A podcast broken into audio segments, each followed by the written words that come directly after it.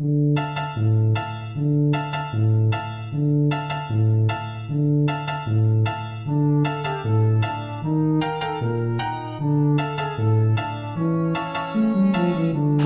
and welcome to a brand new episode of the Silmarillion Film Project, the second of 2017, and the first of the uh, uh, fatherhood era of Dave Kale, one of your right. co-hosts. I'm back after uh, after an, a brief absence due to uh, let's call it paternity leave, but right. you know, more aptly just described as the chaos of having a, uh, a small human being introduced into my family. Um, so, but I'm really, really excited to be back, back in the saddle, podcasting, and uh, on all that stuff. Um, you know, we gotta we gotta keep this thing rolling so that it'll still be alive in you know 15 to 20 years when our kids want to start. That's right. We've got to have something to hand off to your son here. So absolutely. Yes, we have. We need it. We need a legacy. Got to have a legacy. So anyway, I am your co-host Dave Kale. I am back, uh, and hopefully we'll be around um, uh, henceforth. Uh, I am joined, as always, by the Tolkien professor Corey Olsen, and imminently joined, hopefully, by the Tolkien maven Trish Lambert. But uh, she seems to have briefly disappeared. Yes, we're having some technical difficulties, but yes, hopefully imminently rejoined uh, by that. Welcome, welcome. Thanks very much. So this week we are uh, um, we're going to be talking about the frame. Uh, we have some. It's this is sort of like an intermediary episode between the uh, the you know the, the primary discussion of the season and the post production phase. Uh, the primary production of the uh, uh, you know of the you know we finished discussing season uh, episode thirteen last time, but we still have some kinds of loose ends. So what we're dedicating this episode, you know, this session to, is discussing two of the the sort of the major subplots of of the season two production. That is first the Arwen frame, which we've gotten away from a while back, and uh, then second is the bad guy subplot. What's going on with with Sauron, uh, particularly uh, back in Middle Earth, and um, I the the the the main thing I want to emphasize about that is th- um, about both of them really. I don't want um, to get too distracted with you know we're not our job is not script writing you know our job is not going we're, we're, we're not going to block this out episode by episode I want to make sure that we're kind of thinking about the overall the overall principles, and uh, you know, it's, and and I think it's actually kind of fun to come back and you know, I'm not sure I would do this again. You know, we've kind of we kind of we kind of left the frame and, and haven't been talking about it, and are now coming back to it at the end. Um, I don't think I would plan to do it this way again, but there's a kind of advantage to it as well because now having having seen the entire shape of season two. Um, revisiting the whole frame concept from that perspective and sort of now being able to see more clearly when we uh, when we talked about the frame at the beginning of the season, you know, we had some thematic ideas for it, um, and now we can kind of, I think, see a little bit more accurately how those would fit. Now that we kind of know where it's going to be, where season two itself is going to be sort of ending up. Um, uh, now, b- before we start, um, uh, Nick has a very sensible question. Um, so Nick is asking about uh, uh, the the the climax of episode thirteen. What do we see as the climax of episode thirteen? Um, and it's one of those things. It's um, where I don't think the primary. T- I mean, obviously, the major tragic action of episode thirteen is the death of the trees right? I mean, that's the the big horrible moment, um, which is obviously the most sensational moment uh, in episode thirteen. Um, but I would say clearly the most important moment, the the the turning point, the culmination of the season is Feanor's decision to not give up the Silmarils. You know that that moment where where where Feanor makes the choice, which sets his course for the rest of his too brief life, um, is is is the moment. I mean, as we were discussing last time, it's about it's about fall, right? I mean, season two ultimately, uh, you know, it, especially the second half of season two, is about is about it's, it's about the unrest of the Noldor and how the Noldor are falling from what they had. It's about Feanor's fall in particular. It's about Melkor's fall, um, and that's really that's really the moment. Um, and in a sense, I think the fall of Feanor seems to me in episode 13 and as I was saying last time we get both of these things right? We get the the moment where everything changes for uh, uh, for Feanor and we get the moment where everything changes for Melkor. And those are the uh, the renaming of Melkor into Morgoth by by Feanor is the sort of the outward signal of this like new phase in Morgoth's in in now Morgoth's career. Um, that moment with uh, with Ungoliant and the um, the you know the burning of his hand by the Silmarils and everything. This is this is this is a big moment uh, for Melkor and a big stage in Melkor's fall. Um, and uh, Maria, I can agree with you that in some ways the emotional climax of the episode may be the discovery of the death of Finwë. I, but I'm not sure, Marie in some ways, I kind of feel like if the death of Finwë feels like the emotional climax of the scene, I'm not sure I wouldn't see that as a failure. Um, that is, we're going to have three bodies on stage, right? Three bodies on screen in episode 13 Finwë's body and the two trees. And if we're mourning in the end for Finwë more than we're mourning for the trees, I feel like we failed. Um, because I mean, seriously, if what we're trying to do in some ways is portray the you know the heart of Tolkien's Silmarillion here on screen, we've got to get people people need to be weeping over the death of the trees. That's so central to I mean the the loss of the trees and how important that is if we if we can't make people feel that, if we can't make people feel the significance of the death of the trees, um, then I don't, you know, then then again, I, I, feel like we've we've we failed. If we're going for what is essentially, um, I almost call it a merely human drama. Uh, um, well, seriously, like if in our minds the death of somebody's dad like watching somebody else mourn the death of his father is a like hits us way way harder than the than the loss of the trees of Valinor. Then again, like it's not like that would be despicable or something, but I do feel like we, we, we will have we will have lost some of the Tolkienian essence. I mean, yes, we should we should be weeping for Finwë. That should be powerful. But I mean, man, the death of the trees, that's one of the mythic elements of Tolkien's whole mythology. I, I, I, mean, it's it's just it's on the top list. You know, I mean, there are very few things that are more important than the loss of the trees. Um, and that's one of the reasons why I was uh, very supportive last time of the idea that Feanor should be hit really hard by that. I mean, I think that really Feanor's um, one of our kind of emotional leads in that whole thing should be Feanor's response to that. Feanor should be moved almost to giving up the Silmarils in order to restore the trees. Um, by his mourning of the, the light and beauty that has been lost, the idea that Valinor is is, you know, he wanted to spread out he was thinking of going back to Middle Earth. He felt that they were hemmed in a narrow place, all that kind of, you know, the, he's been one of the grumblers as the, the, the Noldor have been falling and he feels like the, the Valar have done them wrong. But that doesn't mean he wants Valinor destroyed. You know, that doesn't mean that he doesn't value what's there. And I, so I think that he, the, the the the the mourning of everyone, the Valar, the other elves, and Feanor himself for the trees, really needs to be. I mean, I just I think it's it's it's a super important thing to capture. Um, Finwë's death is important, but in a sense, it's it's. Um, I almost called it denouement. That's not exactly right. It's not exactly denouement, but it's but it's like denouement in the sense that it's after the fact, right? Feanor's already had his turning point his decision not to give up the Silmarils has already set his feet on the course that he's going to be walking for the rest of his life. His mourning for his father is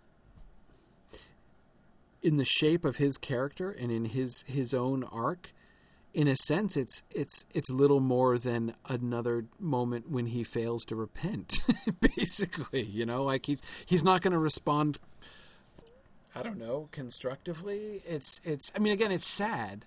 Um, uh, it's sad, but it's um, uh, and it should be part. And and and it, I think it would be very easy for us to kind of fold that into the loss. You know, the sense of loss and the sense of of passing that we get. You know, the the sense of the end of an era. Um, that of course the death of the trees really ushers in, and the death of Finwë and and and watching Feanor mourn his father is certainly a way in which we can make that sense of loss and that sense of of of of, of the passing of former glory more kind of personally tangible to people. But it's it's subsidiary, you know. It's a um, it's an echo of the greater loss.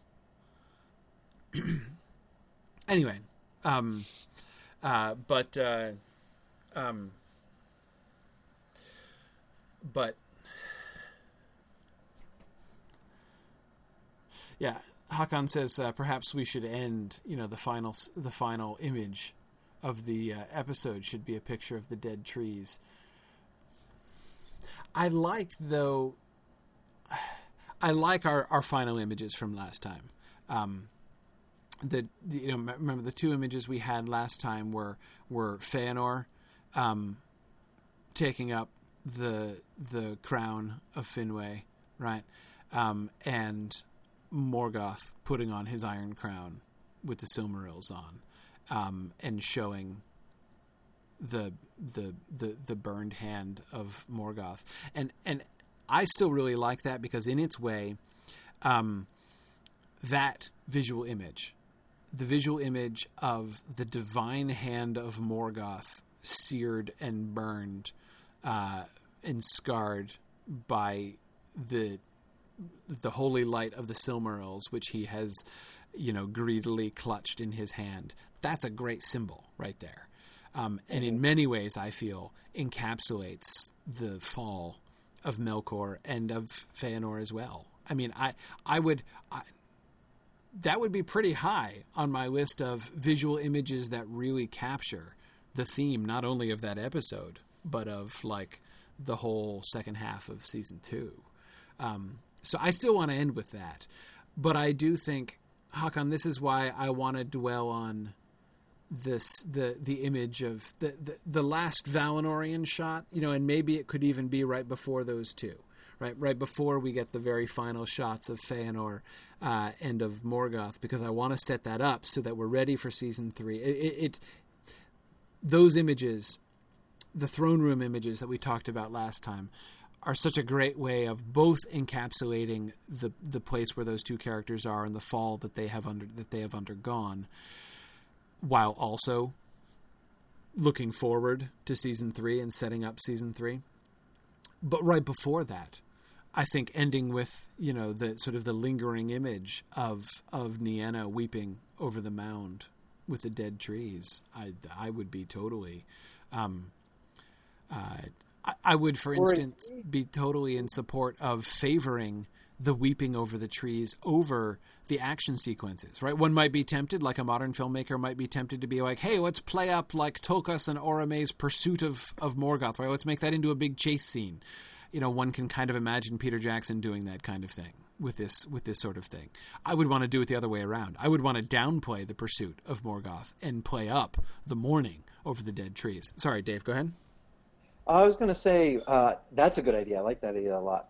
Um, I'm just wondering also if the goal is if the goal is really to make sure that the viewers have an emotional resonance with with the tree and the and with the trees and their deaths or destruction, then I think you know it, it's probably we have to think not just about how to portray the destruction and to try and communicate the sorrow of the characters on screen, we probably need to be thinking carefully. You know, we, we can't go back and retread episodes we've already discussed because we got to keep moving. But um, I guess I would encourage the the writers to think very carefully about how to how to build how to you know lay the groundwork for this. Like it won't be enough to just sort of tr- you know have the trees be there and not really have them involved in the story or not never portray the positive relationship the characters have with the trees and then only try to convince the viewers that hey, it's really sad the trees are dead once they're dead. Yes. We need to actually have them be active characters in the show somehow. Yeah, and I mean, we we would have the opportunity for that of- to to to establish that, of course, um, Mhm. in the episode with the ambassadors. You know, with episode two at the beginning of Oh, the yeah, right.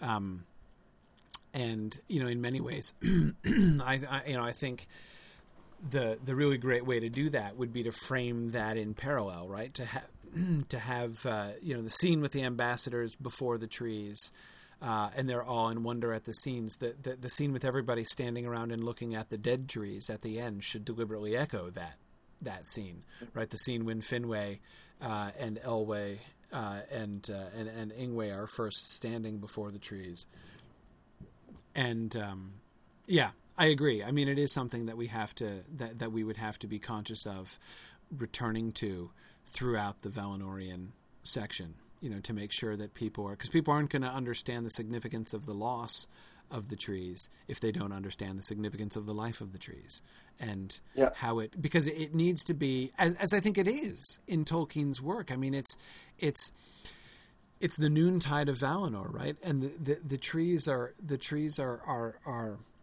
well, I was going to say a symbol, but they're more than just a symbol. But they're um, they are um, uh, well, but I'll use that word for lack of another. Um, they are a symbol of the, the, the, the ancient glory of Valinor. You know, the glory which which which has gone and can't return just the same way. You know, like the, the, the innocence and, and, and you know the innocent glory of the morning of Valinor. Um, uh, which is gone and will never return. And there's a real loss there. You know, even though Valinor is still there and the Valar is still there and things can still be good, it's never going to be the same again. And that, that, that, that idea of, of, you know, so connecting them in that way definitely is something that has to be, that we have to, we have to do. And it's certainly something that would have to be very consciously worked into um, the Valinorian scenes to make sure that the trees, uh, achieve that that position. I mean, trees are tricky, right? I mean, it's hard to make trees characters, Dave, as you were saying, because like they don't do anything. You know, they just they, famously trees just kind of stand there, right? Um, It's not in the you know visually interesting uh, on-screen traditional. Well, they're not going to be involved in any action scenes. That's for sure. exactly, exactly. I mean, it's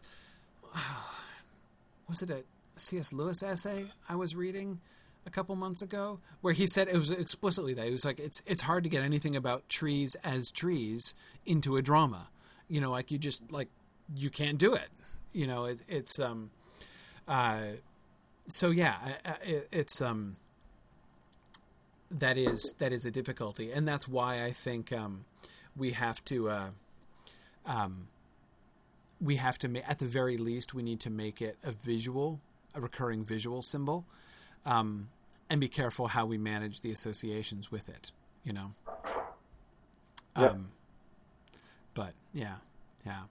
Um, okay. So anyway, so yeah. So as far as the as far as the, the the the climax is concerned, again, I mean, as I was saying last time, it's really it's all about the fall, and and and that moment. That's really the uh, that's really the that's really the crucial moment. Feanor's uh, Feanor's you know the anytime Mandos says "Thou hast spoken," you know that's important, right? I mean, like it's that. A, a, that is that is uh, that is Mandos' way of saying that this character has just had a really significant moment. You know, they have they have made a choice, which is a really important choice. You know, in their lives and in their trajectories. And so, the, yeah, that to me is is really the heart of uh, um, the the well, certainly the most important scene uh, in that last episode. Um, good. Okay, so let's let's let's go back to the frame. Uh, Trish, is that you? Are you with us again? I am. Okay. My uh, Yay! completely froze, and so I had to dig out my my uh, backup. Uh, You see, or okay. You or your computer? froze? Computer froze. no, no, I'm not freezing. It's 70 degrees here. yeah, yeah. Um, Yeah, cool. And the good news is I didn't miss anything because I came in right as you were talking about what we are going to talk about today. So I'm like, oh, I didn't miss right. anything. Uh, excellent. We didn't get very far. yeah, yeah, um, yeah. Uh, good. Um, it's interesting. Uh, uh, uh, Tom Hillman says Ovid, Shakespeare, and Tolkien got in trees as part of the drama. Not many more. Tom, I would add Virgil and Dante to that, but they cheated by making the trees talk. right. So that's that's. Uh, uh, Hey, That's that's, an different thing. option. As does Tolkien later, right? exactly. I guess Tolkien cheats in a similar way, though it's not quite as ex- overtly as overtly cheating as it's not actually the tree itself that's talking. Uh, uh, certainly, at least not in Virgil. But uh, anyway, What anyway, if we anyway, okay. made what if we made uh, what if we made Telperion and Laurelin into actual Ent-like characters? I'm sure Oh, nobody would keel over and die if we do if we did that. Um, uh, yeah, so we can have like, you know, parlor conversation with like Laurelin coming over for tea to like visit the elves and stuff and everything. That would totally not change the dynamics at all. No, Yeah. I don't think so. Yeah. Um, yeah. No, it's perfect. It's perfect. Yeah. Great suggestion. So let's talk about the frame. So at the beginning of the season, understandably, because it was the beginning of the season, the primary thing that we were focused on when we talked about the frame was the, the, the, the chief question, our, our main focus for Arwen was the question of where do elves belong? Do elves belong in Middle Earth or Valinor? Now that remains the central theme for season two through the first half of that. I mean, as as we've been talking about from the beginning, season two is one that has definitively two halves, right? Um, where do the elves belong, Middle Earth or Valinor? But then once we get to Valinor and largely leave behind the rest of the, for now, the rest of the elves that stayed behind, and the story becomes the Valinorian story. Once it becomes the Valinorian story, it becomes a story of fall. So there are kind of two questions that I would have about that. First, um, do we, how intricately do we try to connect those two themes, those two halves? Um, and secondly, what um, do we try to reflect? You know, to what extent do we try to reflect both interests in the Arwen frame of season two? Um, so let's look at the more general question first. Um, here's one of the kind of unfair things. One could argue, as indeed, if you think about it, Feanor is going to argue, right? That what happened, like the darkening of Valinor, sort of proves going to Valinor was a bad idea.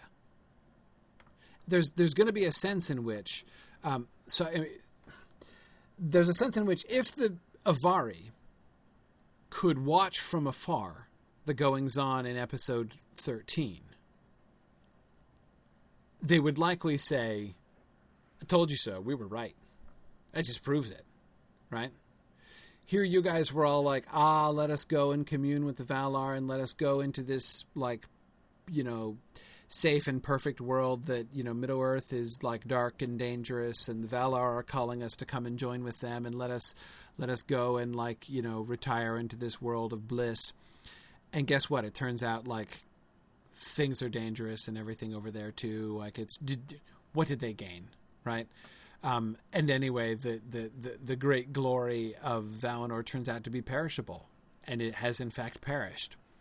So what have they gained, right, uh, from going over there in the first place? I'm not saying that that's a wholly justified would be a wholly justified response, but I could easily imagine an Avari making it. And as I say, it's not all that different from the argument that Feanor himself is in fact going to make uh, in the great speech that he makes uh, in Tirion, which he'll be making in episode one of season three. Um, so there is a there is a sense in which the events that the second half of season two leads up to come back around to being relevant. The tricky part is it's only it's it's lopsided, right?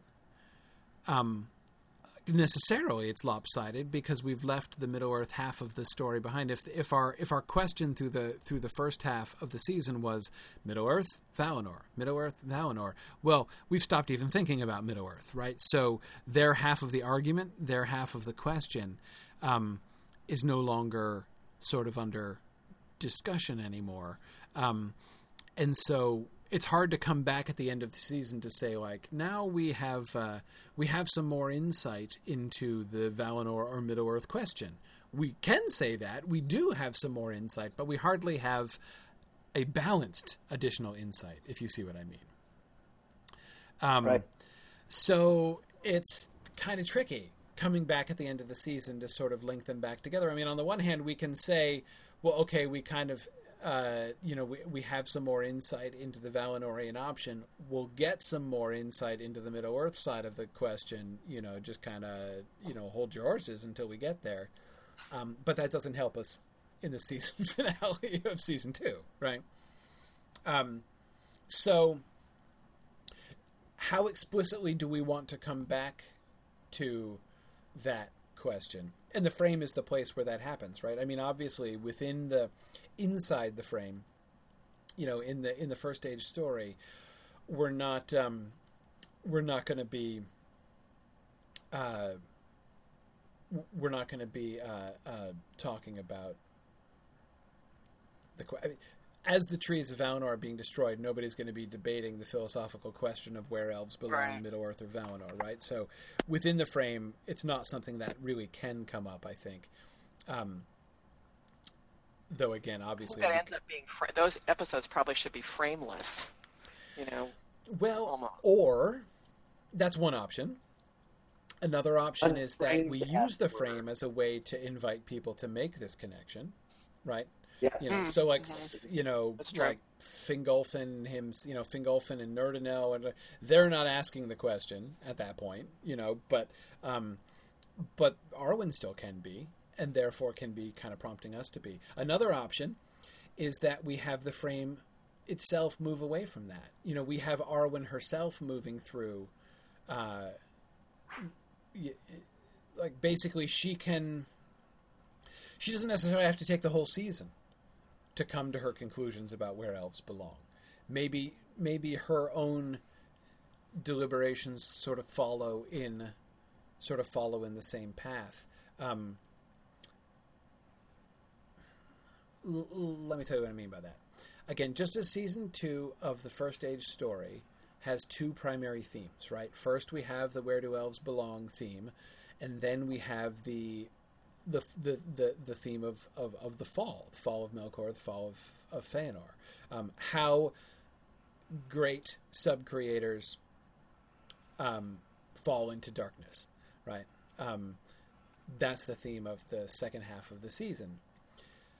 Well, what if Arwen is considering the same thing? What if she is considering the question of where elves belong primarily in the first half of the season, and then she's thinking about fall from glory and uh, and you know like, death of the trees themed contemplations combined with fall of of uh, of of Melkor and Sauron kind of themed um, options. What if um, what if we have yeah, exactly. Uh, Hakan, that's a great summary. Like the first half is is purpose slash home, and the second half is loss slash fall. Exactly. What if she focuses on loss, on on loss and falling in the second half of the frame? Mm-hmm. Mm-hmm. That's something that could easily.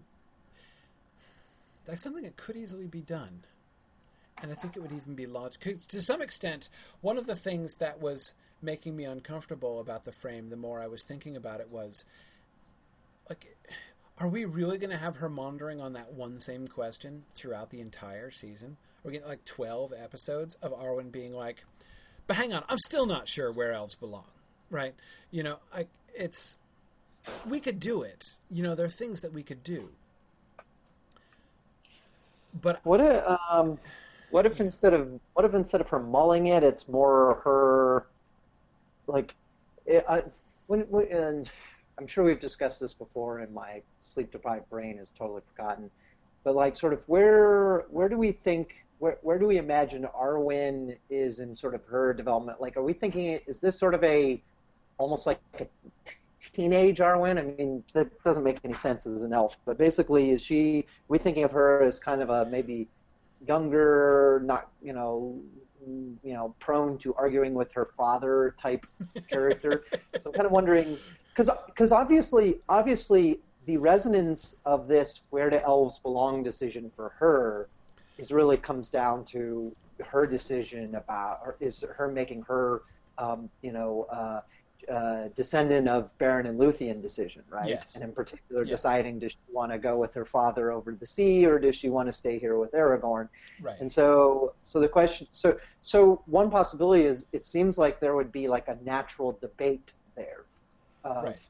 Arwen, maybe maybe she stakes out a position of I'm going to stay here with Aragorn, and Elrond maybe maybe we have kind of movie, um, um, uh, kind of almost a movie, you know, Peter Jackson esque Elrond who disapproves of this decision and doesn't like it and says, no, no, you're supposed to go over to the west. Right.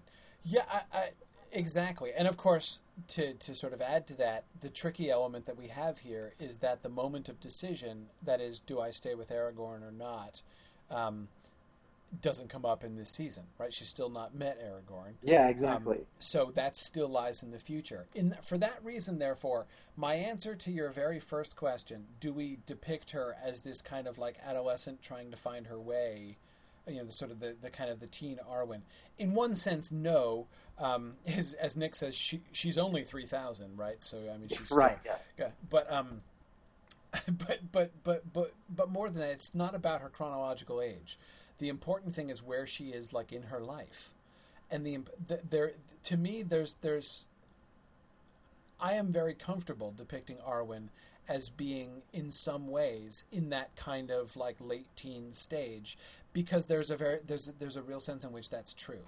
It's true in the sense that just as like an 18 year old person or like a 17 year old person has uh, a 17 year old human usually like they haven't set their course yet right? They are they are at a place where they are uh, or at least feel themselves to be you know physically and psychologically ready to sort of begin their lives and set their course but they haven't done it yet right? They're they're they're major decision points where they uh, you know determine the path that their life is going to take nor you know often haven't happened yet. And Right. and that's that's where Arwen is right? The the point in her where she is you know in a sense she's still kind of in juvenile limbo in the sense that she has not yet determined the course that her life is going to take um, she's Right. not actually a juvenile I, I, so now when I say in a sense I'm not at all She is suggesting basically a millennial living in her father's basement. right. I mean, I, I'm not suggesting we actually depict her as being immature. Right. That that's the But- sense in which I don't think she's she is like a teenager, but she But is. she hasn't she hasn't committed herself to a particular. She hasn't decided her sort of her life destiny or direction. Yeah, that's that's what I'm kind of thinking. So, but I'm wondering. I, I, obviously, I don't want to do like a superficial adolescent rebellion thing, but I'm just wondering if, you know, sort of uh, a- a teenager or even a young adult in that position, you know, teenagers and young adults in that position are kind of prone to adopting adopting a position or a point of view even a little bit prematurely right. and and then standing by it vociferously and kind Right. of pushing for it as a way of sort of exercising that position right. and you know frequently then down the road they'll reverse it or become much more nuanced so right. I'm just kind of wondering if we if one way to do this is to pick a side for her and, and like now I'm kind of thinking maybe maybe the maybe we should do the ironic thing and go the other direction with her and have have sort of limbo Arwen be like you know no obviously I'm going to go to the west there's no reason for me to stay in Middle Earth what's here Right. for the elves Right, right, right. Yeah, that would be that would be certainly you know um, that would be a way to create kind of tension and, and movement for her, right? To sort of show her um, her perspective changing over time. Um, Yep. You know, I, that's definitely something I think that we could we could could definitely consider that. The biggest, the, the the other big issue, though, of course, is it's not just about her dad and about the you know the the future question of Aragorn, but but her Right. mom, and that was our focus at the Oh, yeah. beginning of the season was her trying to, Yeah, to still trying to deal with the issue of her mom. So we have to make it make sense on that level, and it has to it has to make sense as a reaction to her mom's because that's obviously I mean I say obviously the question of do I leave with my dad or not is a non-issue because her dad isn't leaving, right? What is I mean oh, it's an issue, but it's a very abstract future issue still. The immediate relevant uh, issue is her mom and her mom the fact that her mom has left and so dave i could easily see how her mom's departure on the one hand could uh, lead her to that kind of thing like yeah well you know mom went over there i'll go over there before too long too right? That's what that that's what you do right? You go west. Mom did it i'm doing it what's the issue right? I that i could see right? And and as you say to have that be not really a fully developed not really kind of a nuanced uh, perspective to, to show her not you know, only now really kind of really beginning to weigh what that decision is and what it means. Um, but um, so that's one reaction I could see. But of course, I could also see the other reaction, and that's I think the one that we were talking about more at the beginning of the season, where we we're talking about her basically being troubled by the fact that her mom's departure seems like a cop out. Um, Right. yeah, uh, so, um,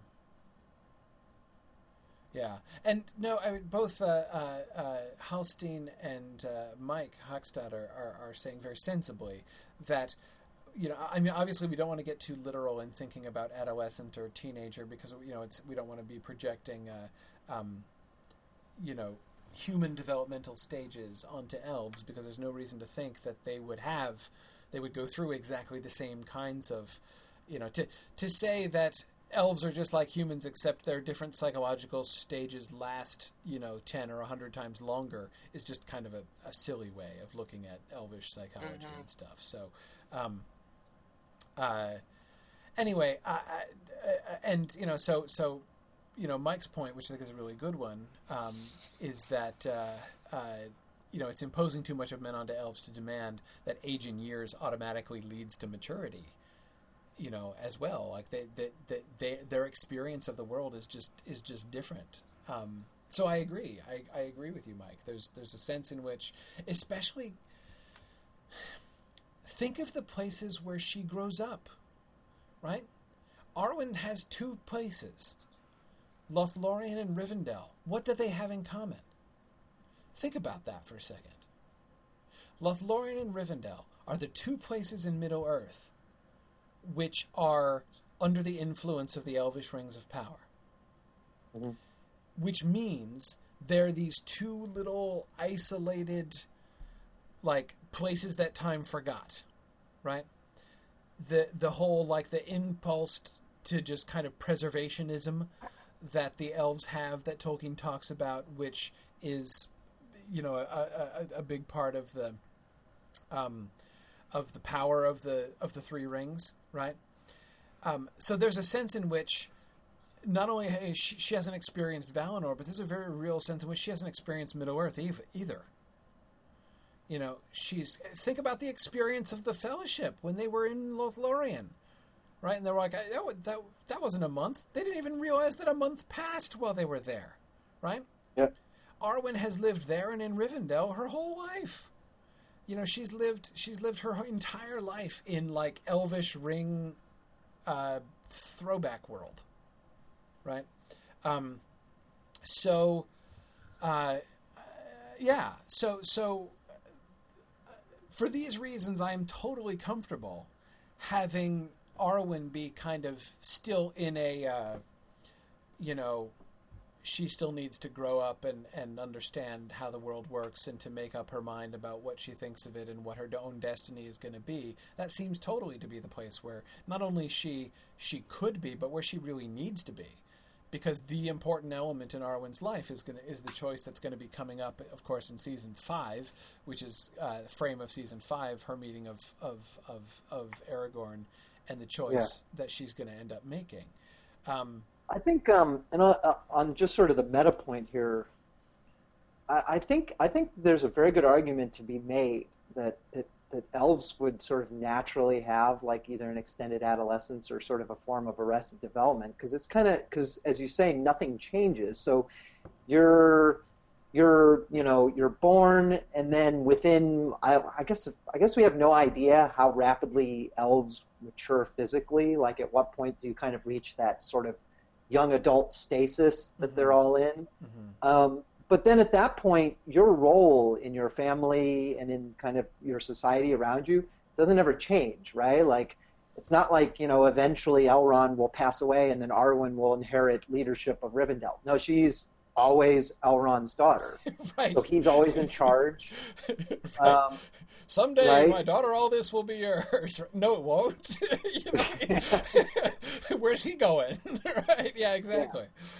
So, there, so I mean, it's sort of if you start, if you really do start thinking about it too much, you start to realize like there's really no incentive to grow up. I feel like a lot of elves would be like Peter Pan type figures, who like you know, basically you're like so far down on the, especially in a place like Rivendell or or, you know, or in Valinor where there's really very you know like there's no you know, it's not like your job is you're going to be a soldier manning the wall or something like that. Basically, you have almost no responsibility. What is your job? You're so far down the rung, you have no decision making capability. Um, you have no, but there's you know, there's nothing important. There's no strife or conflict going on. You just kind of go about your day having fun and stuff. There's it's basically no incentive to grow up. Right, right, exactly. Um, yeah, the, and and and and you, you think about that. I mean, think about the Tralalalali elves, right? Yeah. Think about think about the elves in Lothlorien who have no desire to leave. Like they're fine. They're totally content to just stay in Lothlorien, and as far as you can see, nothing would ever change. They would just stay within Lothlorien forever. They don't need any interaction with the outside world. They don't care what's happening outside the forest. I mean, that's kind of it seems to be, as far as we can tell, the default perspective. Uh, So, I mean, if you want to call that juvenile if you want to call that adolescent i mean again i think that's unfair. It's it's you know why should we even ask the question? Why should we even impose you know again, human developmental categories as you know f- Right, a framework onto the elvish perspective?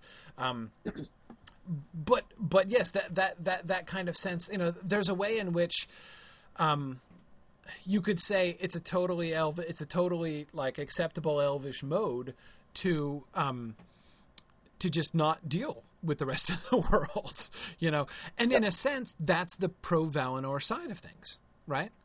Um, you know, uh, to say like just go off into the west and leave the rest of Middle Earth behind. There's a sense in which the elves that are still in Middle Earth are still actually, in a sense, on the Valinorian side of the fence. If you understand what I mean. If the question is, we should stay and engage with Middle Earth. Well, to what extent are the elves, like the elves that your your average Lothlorien elf, to what extent are they engaging with the world? They're engaging with Lothlorien, right? Um, you know, they love the mallorns and they love the forest, but uh, you know, do they? How much do they even know about what's going on in the rest of the world? Like, have they ever have have they ever heard of Gondor? Seriously, I mean, I know this seems like uh, insulting and stuff, but um, but I mean, I do think that there is this sense of like an elvish perspective, which is really just internal, um, and which doesn't actually really, really, really care. Um, um, Marie says tellingly, after the departure of the rings, Lothlorien becomes empty. You know, it's it's Lothlorien is gonna um, uh, is gonna go. Yep. Um, This has been a great. This has been a great uh, detour. It is. Well, no, this is important to kind of about- work all this stuff out. Um, Talking about psychological development of elves. yeah, yeah. Well, and trying to wrap our heads around that, because of course, in part, this is just elvishness. It's just one of the things that makes them different. Um. Yeah, yeah. Um, so here's my thought. We were talking about the death of Celebrian, or the you know the suffering of Celebrian and her departure, as the precipitating thing at the beginning. We were talking about that as the precipitating factor, which leads her to que- to ask to start really asking the questions in the first place. Um, you know, do it, do it. Should we go or should we stay? Um, uh, the the second thing is um, the, the second thing though is I don't think I think that that actually could be connected to the second half of the season instead of the first. What if it's not the impetus for her asking should I stay or should I go? What if it's how we get into the question of of fall? Because of course, as uh, you know, as as Tom was just suggesting, responding to what I was saying about uh, about Rivendell and and and Lorien, um, the one way in which Arwen's life has been impacted by anything outside of those two little elvish, you know, oases is the torture and suffering of her mother and her mother's departure. It's the it is in a sense the only way in which and it's you know uh, Trish you've talked many times before about like big picture how much Elrond's life has sucked Yeah. you know, right. how, how much that guy, when you look at it from the beginning of his life through the end of his life, like how much he sees and how much he suffers over the course of his life. Um, but, you know, Arwen, not so much. That's true. I mean, the, the, the suffering and departure of her mother, She's been pretty sheltered, actually, exactly. by elf standards. Exactly, very much so. She's in con. I mean, she's being sort of raised under the influence of two people who have experienced a very great deal, right, in Galadriel and Elrond. But Arwen herself has been sheltered, and her only real enga- her mom's death is really her her primary encounter with, um, you know, the evils of the world. Primary, like personal encounter with the evils of the world. Even that, of course, is secondhand. But um, Mhm. uh, um, yeah, yeah, Halstein, don't worry about it so much. We're not really. I'm not. We're not thinking in terms of rebellious teenager. That's that's not a that's No. not a concept we're really focused on here at all. Um, what we are focused on, though, is basically Arwen in a place where she is trying to find her own place, um, and is she just going to kind of go along with things? Remember what her destiny is.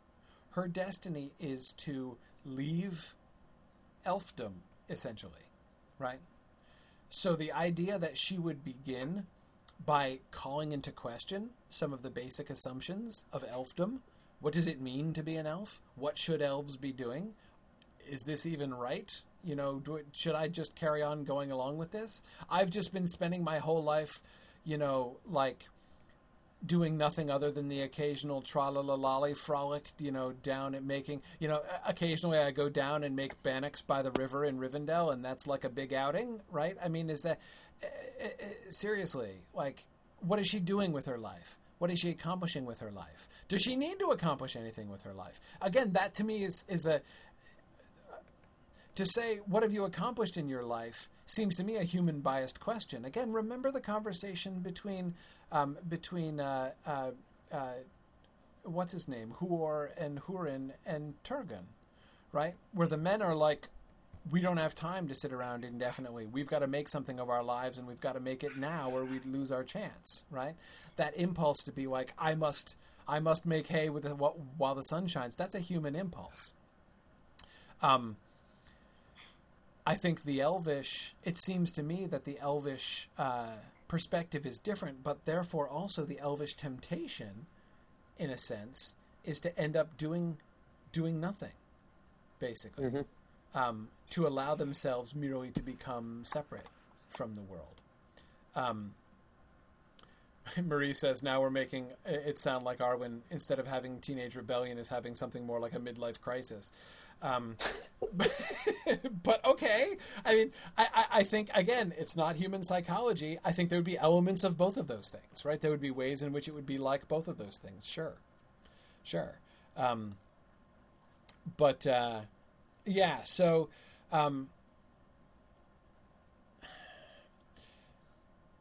So where do we want her to be at the beginning? At the beginning, and I, I, obviously for the beginning of the season, it obviously works to have her asking the question about what is the where is the home of elves and where do they belong.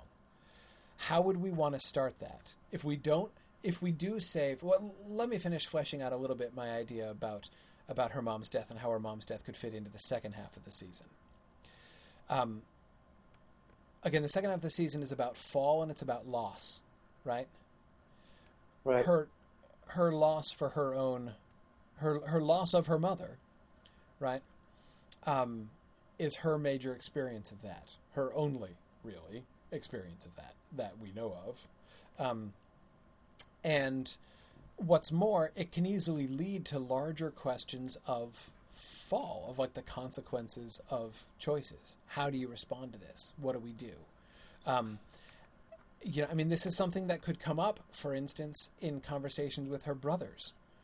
Right, her brothers took vengeance for her mother for their mother's suffering, and her brothers are in part motivated. What they part of what they do the reason her brothers are not unlike her her brothers are not staying in rivendell right?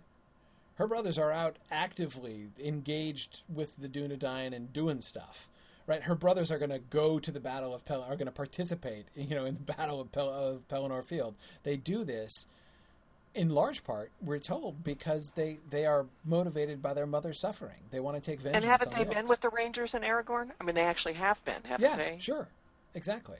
And and I think they they they need to be pretty significant characters in the frame of season three.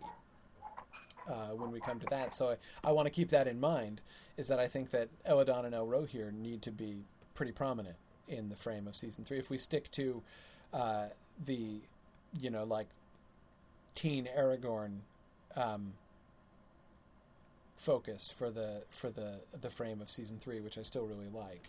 Um, Elladan and Elrohir, I think, have to be really prominent there. Um, but anyway, okay, so um, uh, they they've made a choice, right? They've they have encountered loss in a particular way. Well, think about it.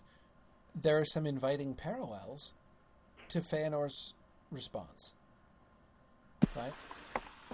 Let's go out and hunt them down. Let's get you know. Let's get and again. It's different, right? But like, you know, one of the things that we see at the end of season two, you know, like you killed my father, or really what we will see in season three, you killed my father, prepare to die, is really not a good life philosophy. Um, you know, that's not like the that's not the key to to you know balanced and positive choices for the rest of your life. Um, so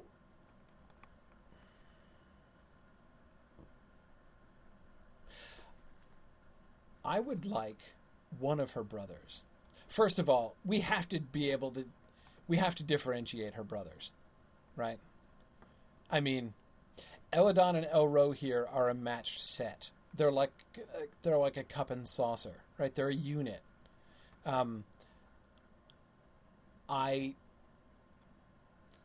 I mean, there's nothing in the context of the Lord of the Ring. There's absolutely nothing that um, distinguishes them from each other. Um, yeah, as Tom Hillman quotes, there's, there's really the, there's no future in revenge. Yeah, exactly, exactly. Um, um, we need to distinguish them, and, and I would like one of them to be darker than the other one. Not physically, spiritually, darker than the other one. Both of them are, you know, are are actively engaged in the events of the outside world, and they've been informed in that. They've been they've been they were been motivated to that by their mother's suffering. I think it would be kind of interesting if we used the two twins to be able to show like a more positive and a more negative avenue to pursue that. See what I mean? I'm not saying I want one of them to be evil. Um, I'm, I'm, I, you know, I'm not, I'm not, I'm, I'm not wanting to take either Elladan or Elrohir to the dark side. So kind of like the Merry and Pippin of elves, right? One's serious, one's a little bit more light, maybe. possibly, possibly. I, I, I'm. One's more a poet. or, you know. I would want one of them to be like not not evil, but I would like one of them to like to to to to to, to see like pessimist, maybe a pessimist Well- or a he is uh, like walking a dangerous path. Like this is a guy who could fall off the path, right? Right. I mean, he he, he, he could like there's there's there's not much between him and uh, and again because it's one again one of the things we're going to be focusing on in the second half of the season is how you start down that path, right? You know what that path into darkness looks like, um, and you know showing one of her brothers to be you know, on a path which is at least running parallel to that path, you know, and and it could it's, it wouldn't take much to sort of slide him down, uh, uh, slide him down into that. Both again, both of them could be sort of similar, but but have a different kind of uh, a different kind of. Oh, I get it. I get it. I get it. So, like for example, uh, he could be more prideful. Uh, the characteristics that actually bring about, say, Feanor's fall, we could Mhm. see it in some measure in one of the twins, right? So he's Yes. kind of skirting the edge. Yeah. Yes. Okay. Yes, exactly. Again, he hasn't gone wrong. He hasn't gone bad, but it's only he's only like a stage or two like, you know, he's going to need an intervention at some point to like keep him from going bad, you know, if he if he carries on this way. Um, I like this idea, though. I'm. I hope we're not throwing uh, one of the brothers under the bus. Well, I mean, what do we Frankly, I think it's a better fate than just being like Than Tweedledee. than just being you know. yeah having no care. Uh, good point. Yeah, that's true. It's true. At least he's getting some character development. Yeah, yeah, exactly. Um, and, and and frankly, this we can we can even show. I mean, how cool would it be to show this in his character in these you know, so chronologically this is still fairly early, right? Still decades before the Lord of the Rings. What if during the course of the Lord of the Rings, we're going to have them in the Lord of the Rings, right? They're going to be there. Um, I mean, just th- like the whole time they're with Aragorn. They're with Aragorn, right? They're there. Like the as we follow Aragorn, which we will do, and you know, obviously we're going to be doing that in a little bit more detail than happens in the book. You know, the sort of the summary, the the after the fact retelling of the story of Aragorn and the Paths of the Dead and all that, right? Um, Elladan and Elrohir are with him the whole time, so like we're going to have them as as as as as as characters. We're going to be getting to know them. True. Um, and Also, so, yeah, so, you so we can have a real turning point. Like we could actually have an intervention for which. uh, By the way, votes. Which one should it be? Which should be the dark one, Elladan or Elro? here? doesn't, doesn't seem to be any doesn't seem to be any compelling reason to pick one or the other. Since are, is there ever a case where there one or the other is mentioned without the other one? Uh, no, I can't think of any. Are they even differentiated in any of the, in like War in the North or any of the games? Uh, well, I mean they're they're separated. Uh, at times. What if we made both of them? Yeah. Um, uh, Karita says, which name sounds better when being shouted? Elladan. Ah. Elladan. Yes. Clearly. Yeah. Yeah. Good call, Karita. Yeah. Um, I'm trying to think which one might which one maybe sounds. I'm trying to see if either of them sounds more like. You Like, know, I'm, I'm, I'm just imagining somebody saying like Elladan, no. Well, That sounds much better than like Elrohir, no. Yeah, no, clearly Elladan, obviously, yeah, clearly. So, um, it, you know, the nice thing about this is it's this. It's not like this is utterly baseless, right? Like this, there's clearly some there's some grounding in the text. Like these guys, these guys went out of their way. Like out of all the elves in Rivendell, in fact, out of all the elves that we know of in the text, they're the only two that uh, go out of their way to participate in the uh, the final battles Yeah, against no, Sauron. they, right? they're in, right? Yeah, they, they come along because they don't want to be left out. Right? Exactly, and it's yeah. not and it's not like and when their when their motivations for going are not just it's not described as out of great friendship for uh, Aragorn and the or the Dunedain or it's like it's described as a desire to participate in the battles, Yes, right? exactly, exactly.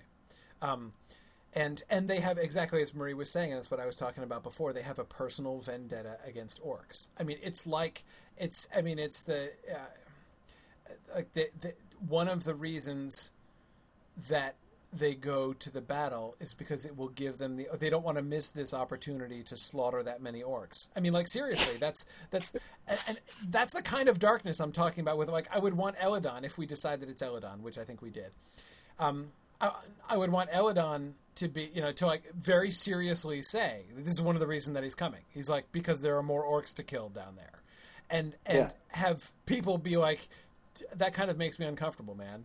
like, it's, it shouldn't just be about killing orcs, right? And, you know, so basically, when I talk about darkness, that's the kind of thing I'm talking about. Like any day in which I get to kill orcs is a good day, right? That's yeah. the kind of attitude that I think that he has, um, and and and it's it's um, it's it's fine. You know, it's um, it's it's good. It's it's it's it, You know, and that makes me it now makes me sort of mourn the fact that that that that, that they aren't involved in like Legolas and Gimli's game where they're accounting number of orcs killed because I have a feeling that they both probably did pretty good. Oh yeah, there's no way like. Uh, Gimli and Legolas are like bush league when it comes to orc killing compared to the two of them. I mean, I don't even know what their tallies are. Wouldn't it be really funny? Actually, that would be really funny. Be like, I got forty-one. Well, I got forty-two, and Elladan and Elrohir are like, well, we've been competing for some time, and you know, I'm up to four hundred and seventy-six thousand eight hundred and seventy-three, and my brother uh, only has, yeah, you know, so yeah. Um, uh, but uh, yeah, yeah. Um, anyway, I, I, I think. Uh, I, I, I, I, I like it. But again, see, but you see my point of how this is relevant to this frame. Arwen can see in her brother whom we talked about maybe bringing one or both of her brothers to Rivendell during the course of the frame. Um, mm-hmm. And she can see in him the potential for fall and darkness, right? You know, so first she's dealing with, you know, do we stay or do we go, right? What is the home? What is the purpose of elves? And then we're talking about how things can go. So first of all, the idea of her mother's of her mother's death, like the the this is a, a reminder, right? Just as, and this is the parallel we, we, you know we were making the parallel at the beginning, which I actually don't want to lose because it was awesome. The parallel between the the the, the kidnapping of Celebrian and the and the in the Dark Rider by Cuiviénen. I forgot how much I loved that now in retrospect. But anyhow, um, uh, the the anyway, but the point is, um, the suffering of her mom, the kidnapping of her mom by the orcs, shows how like the darkness of Middle Earth, can, you know, how like how loss is possible. Loss is always an ever-present uh, uh, risk, um, but of course it's true in Valinor as well as in Middle Earth. But it's not just the fact that evil might strike suddenly from the outside, like it struck her mom when she was like minding her own business and um, and uh, uh, uh, traveling from one of the little elf oases to the other elf oasis. Um, and in the way in between, in that dark and wild land in between, she got captured, she got pounced upon by evil. That in itself is kind of a, an important context, I think, for Arwen, and introduces this idea uh, not just of purpose but of loss. Um, but at the same time, then there's the question of like, well, and how do we? So first of all, this also shows the, the, the, the dark world is closing in around them. Right. We also talked about them looking over at Dol Guldur and saying, "Look, there's dar- there's there's the darkness right there. You know, yes, we are in this little enclave of light over here, but there's a darkness right there, and it's likely to destroy us eventually." Um, so, the loss, the destruction of what they have and of what they've built, but then the question of, and how do we relate to that? You know, um, because in the end, that's more important. The fall of. There's a sense in which, just as at the end of episode 13, um, the fall of Feanor, Feanor's decision is more important than the loss of the trees. It's, it's a more profound loss than the loss of the trees it's the loss of trees is a big deal, but it's a but the fall of of Feanor is in a sense a bigger deal. And similarly, like the fall of Gondolin is a big deal, but there's a sense in which the betrayal of Gondolin by Maeglin is a bigger deal, if you see what I mean by that. Um, so I don't know. Um, uh, I'm thinking if she moves on to be contemplating, you know, so maybe she's actually actively considering her brother. Maybe she and Galadriel are having this conversation about Elladan. Um, maybe Elladan, maybe she talks with, to Elladan about their mom, and hears some of Elladan's, you know, dark, com- you know, his sees how consumed he is by just taking vengeance on orcs. Um, because he, because you know, he's got a purpose right? If she yep. is sort of wandering around wondering what am I going to do with my life, he's not, right?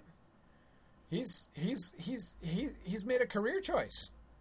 Right? He's settled in. He's got an objective. He has drive and purpose. Um, she doesn't have drive and purpose, but she sees his drive and purpose and is really uncomfortable about it. Um, Hakan is saying it would be nice if Arwen realizes that she has a purpose in Middle Earth and doesn't know what that is, but accepts that she doesn't yet know what it is. Um, that's a really interesting place to think about trying to take her by the end, Hakan. Um, because I agree, there there has to be, I think, sort of two different layers of recognition by Arwen. On the one hand, for her to recognize that if not the purpose of elves in general, certainly her own purpose is Middle Earth. That she has something to do here. But then the question is in the second half of the season, what kind of thing is that? You know, and to have her ending up by saying, you know, I don't know yet. You know, I, I, I recognize that I have a purpose and that I will, I will, and that it will come. That I will, that I will, uh, you know, so that she's sort of ready for it. It's another thing, you know, Hakan, that I think um, one of the consequences of this. The line that Arwen delivers in, in Appendix A after she meets Aragorn, it's easy for that to sound. I don't mean that it actually is this way in, in, in Tolkien's writing, but it, it could sound flippant, right? Um, you know, when she when he says, "I thought you were Luthien," and she says, "I get that a lot," and then um, she says, um, "You know, I am not her, but maybe my destiny will be not unlike hers. Um, even the way that she asks that as a question kind of makes it sound like, what the heck? You know, I, I get. Do you see what I mean? Like, she does. She, her words don't necessarily convey like this is a massive turning point. That is a huge. That is that is a huge. It just seems awful sudden, right? She just met this guy. Right. And he's done nothing other than be like, "Oh, I kind of thought you were Luthien," and she's like, "Oh, uh, I, I could be, I guess.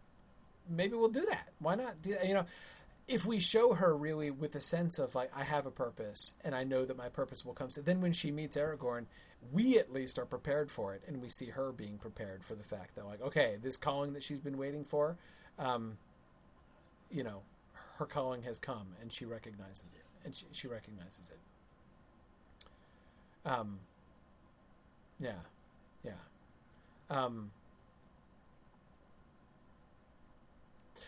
Tom Hillman is pointing out that Elladan does get the quote. Um, he is the one who is cited as saying, "Yes, the dead ride behind; they have been summoned."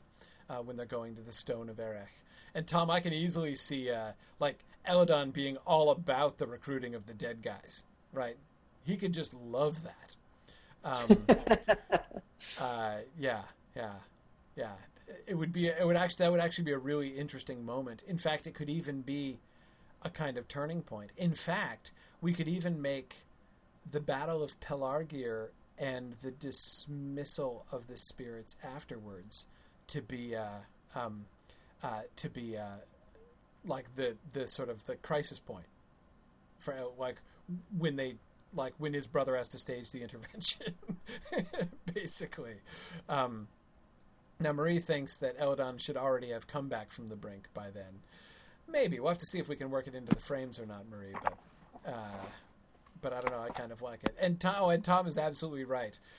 whatever episode that is, you know, episode whatever of season 18 or whatever, you're absolutely right that the episode uh, that that episode has to be titled "Bring Out the Dead." Clearly, clearly, I think that's pretty obvious. Um, but anyway, okay, okay. Um, have we gotten any further? By the way, by the way, uh, uh, are we? Um, will we? Do you think will we have any seasons of the Silmarillion that will be contemporaneous? Not contemporaneous, but where the frame will be set during events of the Lord of the Rings. It'd be pretty cool if we had like a whole season of Silmarillion where the frame was the Grey Company riding along to go to Gondor and telling stories to each other. I would like it. I was thinking it'd be more like Rosie Cotton and Mrs. Maggot. You know, wonder where the boys are now. that would be good too. But I mean, basically, I'm just shoehorning this in because I really, I mean, that's one of those stories that Tolkien never tells that just seems like it must be really fascinating. Like, what did the that ride from um, that ride from the north all the way down to the the entrance to the paths of the dead? Like, that couldn't have been uneventful, right? Right. Like well, they didn't just like that wasn't like a Hobbit walking party. Those guys must have gotten up to some some uh, some. Well, Lotro certainly filled in the gaps in Yeah. their own way. Exactly. Yeah, Lotro does a Yeah. lot with that. But yeah, no, there's there's a lot of uh, there's certainly a lot of time for storytelling, no question. Um, that is a really interesting premise. I mean, I think if you think about Lord of the Rings era, like you know stuff, that's definitely a a moment when it could happen. Um, you know, you know, Uh, what I would be like another interesting moment for storytelling? any char- any character development that we could do for Halbarad is just like oh yeah, is is like icing on the cake. Absolutely, I, I think Halbarad needs to be a needs to be a a, a, a frame character in season three. Um, Yeah. I think that Aragorn and Halbarad need to be friends from like when they were teenagers. I know that Aragorn is going to really be older than he is, but I don't care. I want to make them. I, I, I, I want to make them like childhood friends. Totally. Um, but anyhow, uh, uh, yeah, I, so I just no, see now, Dave, you're like totally distracting me because now I just got this image of wouldn't it be cool to have some of the people who are gathered for the Council of Elrond telling, like, being the frame right just prior to Frodo's arrival, Ooh. like in the days before Frodo comes, you know. So we've got like Bilbo, Glóin, you know, other other, you know, like Gandalf is there. Um, you know, while they're waiting for them to come in, that would be that would be really interesting. Of course, like the, the hobbits, right? Frodo, Sam, Merry, and Pippin, and Bilbo in Rivendell while they're waiting to depart, right? That's another obvious, uh, another obvious uh, um, link. You know, an, another another wonderful storytelling moment. Um, so uh, yeah, we we can definitely think about that. We'll see. You know, I, I- I think as I recall, we've got the frame mapped out through season five. Uh, so we'll we'll we can. Um, but there's still plenty of uh, plenty of frame to come.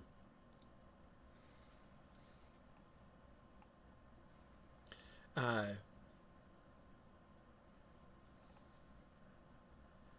anyway, um, Okay, Okay. so so we're adding a story, a, sort of a dark turn story arc for a Breaking Bad story arc for Elladan. for Elladan, exactly. Um, are we any further on the Arwen overall. Arwen plot? Now we're- we've decided what uh, what people around her are going to do. Yeah, yeah. Um, I don't. Um, yeah, I, I have a depre- I have a depressing feeling that we're not okay.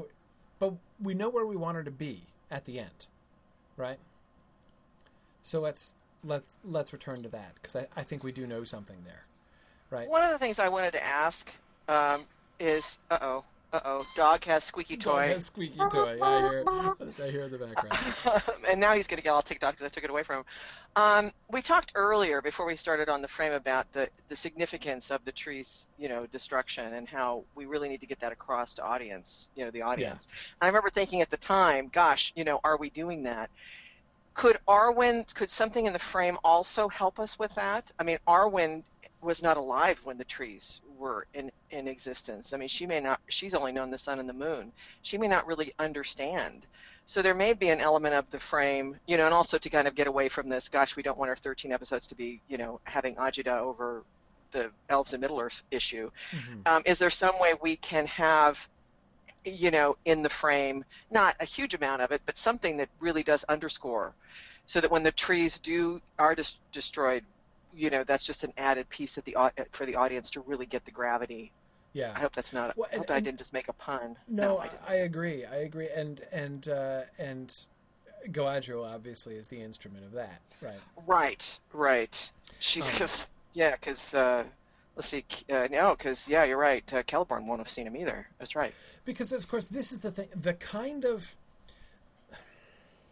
and again, this is another one of those things which is actually kind of a little a little Tolkienian motif, right? And that is you never really do understand the significance of something until after you've lost it, right? Um, the trees of Valinor are really great and they're really important and they're they're central to the entire thing.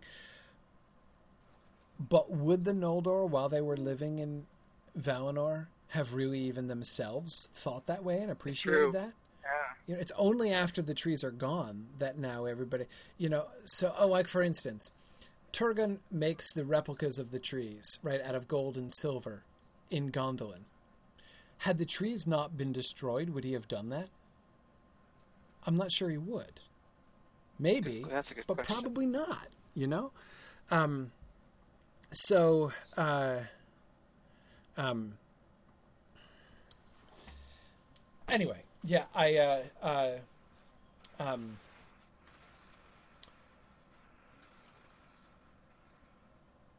yeah, yeah. Um, so therefore, it makes sense rather than saying we need to make sure we work lots of extra reverence of the trees into the first age frame itself. The proper place for that, in a sense, is the frame right? Because it's only Galadriel looking back on the trees in retrospect who is going to have the proper tone of, you know, wonder and respect and longing for them. Um, mm-hmm. You know, the people who are like sitting around under them on a daily basis are not just not going to have that that that that perspective. So I agree. That's definitely something something that we can touch on. When should we do that? By the way, when in the season should we have the big Galadriel eulogy on the trees? Because it's going to be it's going to be foreshadowing. Um, uh, um, it's it it's going to be foreshadowing of the um, uh, of the death. So you know of the destruction of the tree. So we got to be careful about it. Like you know we don't want to totally give away what happens in episode thirteen. Episode thirteen should still kind of um, should still kind of come as a shock to some extent. Um, but it doesn't have to be a, a complete surprise either. Yeah, yeah, because you know, I mean, Galadriel can talk in a way that doesn't. I mean, we don't know how. You know, we know something's happened, but we don't know what, and we don't know how. Okay. Right. So, I suppose okay. would it be as early as the actual establishment of the trees? I don't know. That might be too early. Well, I mean, well, of course, the birth of the trees is in season one, but the the. Oh, that's true we could have it as a transitional moment into um, into the second half of the season, like the noontide of Valinor moment in like episode seven or eight, whenever that was. Yeah, yeah. Um. Yeah, yeah. Um, yeah, good. Marie points out, of course, she can miss them and talk about talk about them with longing without the audience necessarily knowing that they're actually going to be destroyed. Um, when she talks about them, it could sound like the uh, the longing of an exile, right? Um, mm-hmm. Because she's not in Valinor anymore and remembers it and it's only later on that we learn no no no it was, it was not just that Galadriel lost the trees the trees are actually gone um, so yeah oh that's true yeah Yeah, that's true. I, I kind of like this idea. I, I like this idea um, that um, that I think Marie's getting at. That like you're in Lothlorien, you've got lots and lots of trees, you know, Mallorn trees and things that kind of that, to, to kind of spark conversation. Right. Um, Galadriel, Galadriel, because she's in exile, can talk about missing. She can talk about sort of that missingness or that longingness, um, you know, in a in a credible way, since she was uh, you know directly experienced and witnessed the trees in person, um, and then was and then was exiled. So she can talk about it in a credible way without with you know while still allowing us to bury the lead without giving away the fact that the trees are actually destroyed. Yeah, I think that's a really good point. Yeah, this this could work really really well. It could, it could appear to be more about Galadriel's not being in Valinor anymore than the fact Yeah, that the trees don't that's right. exist anymore. Yeah, it, it can be unclear whether she's talking about the trees being gone or her being gone from Valinor. In some sense, in some sense, the the the experience of losing the trees and missing the trees is actually very, in a lot of ways, is very similar to the experience of being exiled from uh, uh, Valinor, isn't it? Yeah. Right, right, Like sort of parallel losses. right. right. Cool. Um, like yeah. it. Now, what do you guys think about the general question? This is something that has come up a lot on the discussion boards, and people have been talking about this idea a lot. What do you think about the um, uh, the idea of having Arwen go out on a field trip, to have her leave Lothlorien and go out and, and have a few frame episodes in which she's actually encountering people in the outside world? I think I like the idea.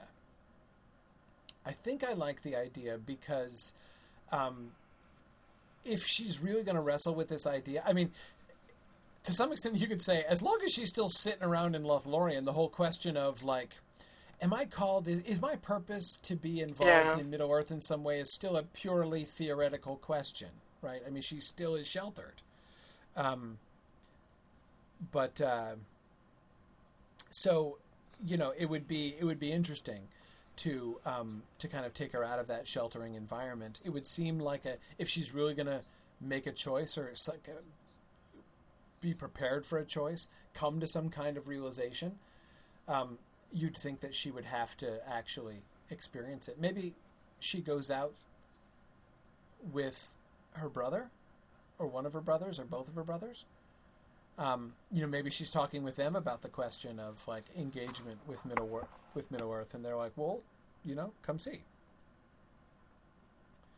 Um, maybe we have her go out on her own. I don't know. Now, the the the one of the main suggestions, um, I think it was, I don't remember if it was Marie or Phil uh, who was talking about this, but I think it was wasn't I think it was Phil.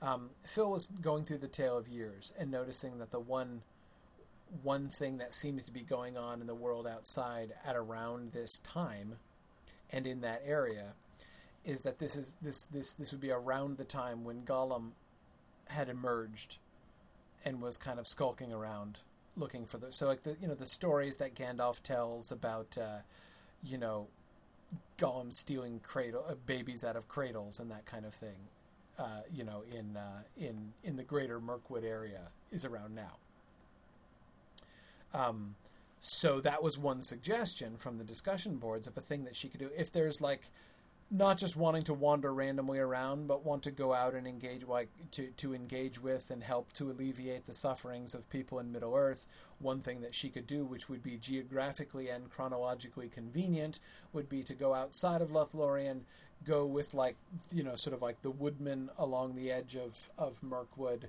and hear rumors of like this new terror that haunts the night you know there in Mirkwood and which would have grown into like legendary stature probably right among the people because it's this mysterious I mean we know what it really is and who it really is but they don't.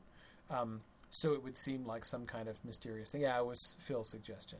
Um, so that's like a thing you know a, a, a an element from the stories that she could actually that would be plausible for her to encounter and kind of deal with. My biggest problem with this is I feel like if we send her on an actual adventure, you know, if we give her an actual quest or plot to do, it becomes a real distraction from the main. It ceases to be framish, you know. Mhm. Um, I mean, I feel like if, if it's uh, you know we don't want to have like four or five episodes in which we have the continuing adventures of Arwen. You know, not to mention the fact that she can't resolve the the issue as long as she can catch Gollum. What's she going to do, right? Um, so uh, Hakan says that uh, Gollum's activities would probably make Elladan want to go kill orcs. I, I, I agree. He probably, probably would. Um, uh, but um, Ruth is asking sensibly, like, is she a healer like her dad is? I mean, she could just go to help heal people. Uh, you know, just to, to, sort of just going, not going to like, I'm going to come and troubleshoot your problem, uh, uh, but but rather that she's going to come in and, and, and help to, you know, to, to, to bring healing where there is suffering. Shouldn't she? Um, shouldn't she? Shouldn't she, she be practicing like her wilderness survival skills, her stealth, and her swordplay, so that she can catch Aragorn unawares in the wild? Right. Exactly. She does have to practice those things. Yeah, her horsemanship. Yeah. Yeah. Right. Her writing. I was going to say the riding. You know, yes. helmet for leather. Yeah. yeah. For her and also, the, she has to practice the thing she has to say to the river to make it do yes, thing. exactly. That's true. Yes.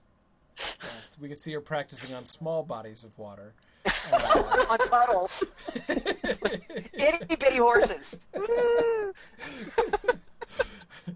yeah. We're getting good. punchy now, folks. Sorry okay, about we that. Are getting but, punchy. Okay, anyway, so so so no, but um I don't I mean having her go out and like helping the suffering, you know, going out and being a healer, that is something that's the that's a kind of adventure she could have that would still be framey, you know. Yeah. Um, seeing her going out and and like tending and helping people who are in sorrow and in and in, in both in physical and emotional suffering, um, that's um, uh, that's definitely something that that we could show her doing, and it would accomplish the large. You know, we could then in the next frame episode bring her back to Lothlorien, and would give us a sense to show like this is where like we can see some kind of change. We can see some kind of progress in her character, her thinking about what it means to be engaged with Middle Earth, what what what, what it means to have your purpose be here, and and uh, not just to hang out in the Elvish oasis all the time. Um, mm-hmm. uh, yeah, absolutely. Um, yeah, I really don't. I, I, I really do think that we ha- we we need to resist all temptation to make Arwen warlike. I, I really, I don't think we go there. Concur. And the number one reason I don't want to go there is that it, you know, of course, the whole story about Peter Jackson wanting to bring Arwen to Helm's Deep and stuff.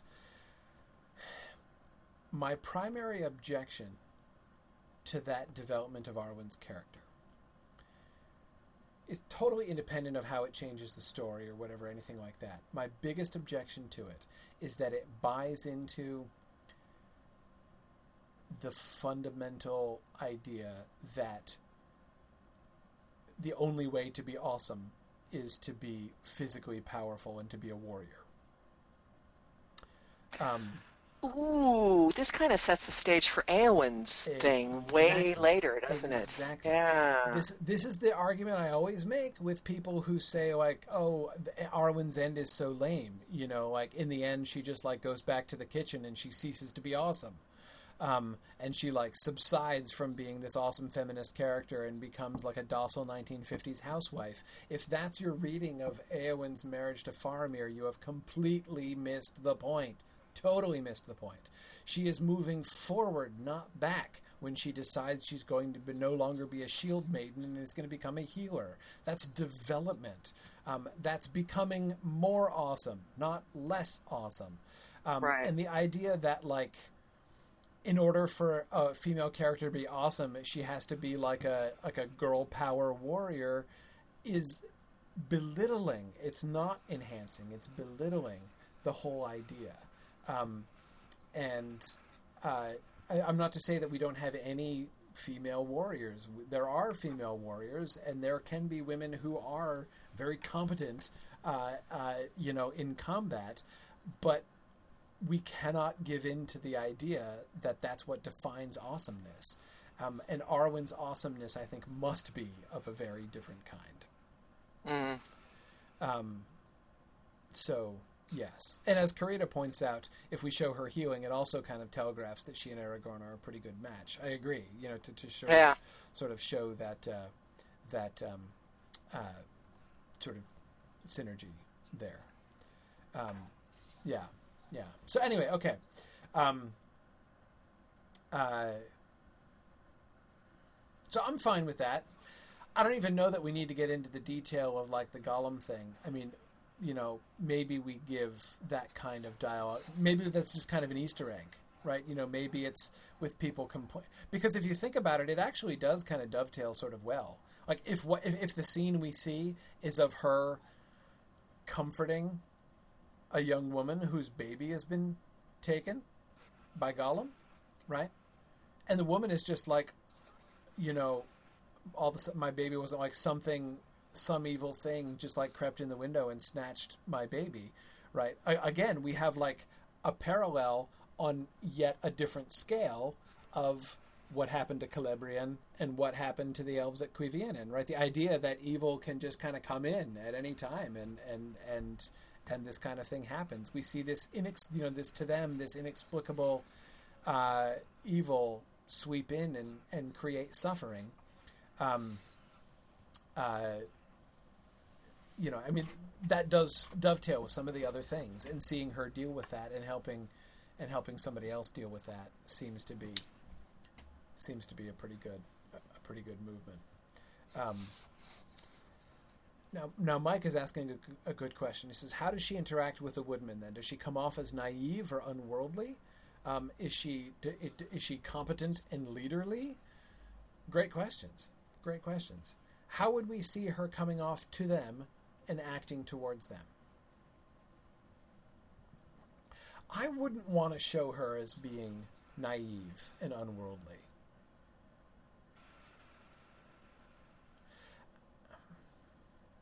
Hmm.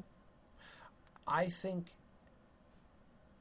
because remember, like we know, though Arwen does not know, that the calling that she is being groomed for is to be queen of the world, essentially, right?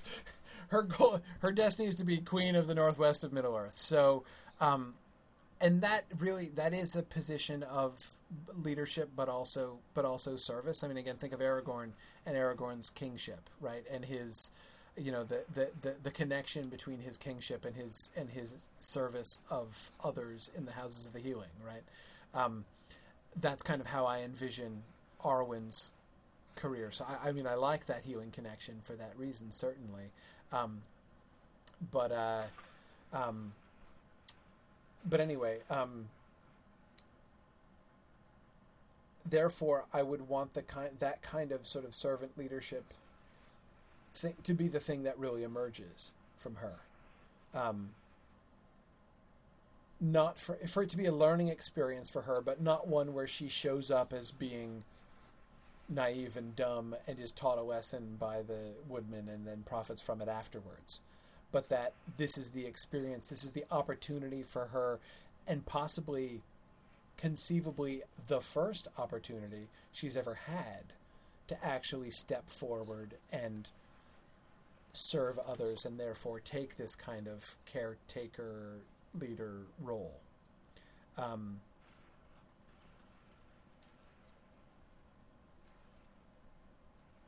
so we could see her sort of, you know, sort of blossoming in that role.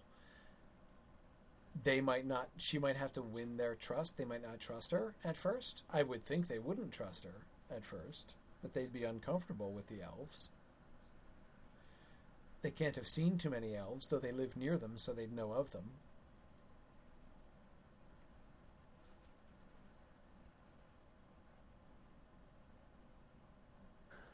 Uh, hmm. Um, and again, we don't it's, we don't need or necessarily want a whole lot of dialogue. I mean, the frame bits are are short, so their distrust, her winning over their distrust. We can show her being kind of shocked and appalled. We can show her being kind of stunned at the lives they lead and the suffering that they have. You know, she has the suffering of, you know, what happened to her mom, but then she sees, in a sense, this is a daily reality. Right? This is a thing that happened to her once in a in in in in, in a millennium. This is this is the daily life of these you know humans there in Middle Earth. Um, yeah, Hakan, I agree. I'm I'm more. I was my first thought was that her brothers take her out on the field trip, but I agree. I kind of think that she should be on her own for this. I no longer want her brothers with her. Besides, they wouldn't stick around because there are no orcs to be killed here. Or they could go, and then the or the, the brothers could go hunting orcs while she stays uh, uh, with them. But I would be fine with her with her sticking around. This has been a funny discussion because on the one hand, I feel this whole the whole thing coming much clearer in my mind, but I am not sure. But at the same time, I don't feel like if somebody really pressed me to say what have we accomplished in this episode, it would be a little bit harder for me to uh, justify it. You know what I mean?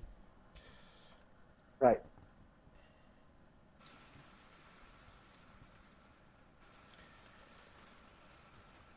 At the beginning, so I'm I'm trying to like think of ways to summarize this what is the arc of Arwen's character? At the beginning, she is uncertain about she's uncertain about her own personal purpose in life, and it's connected with the larger question of she's uncertain about the purpose of elves.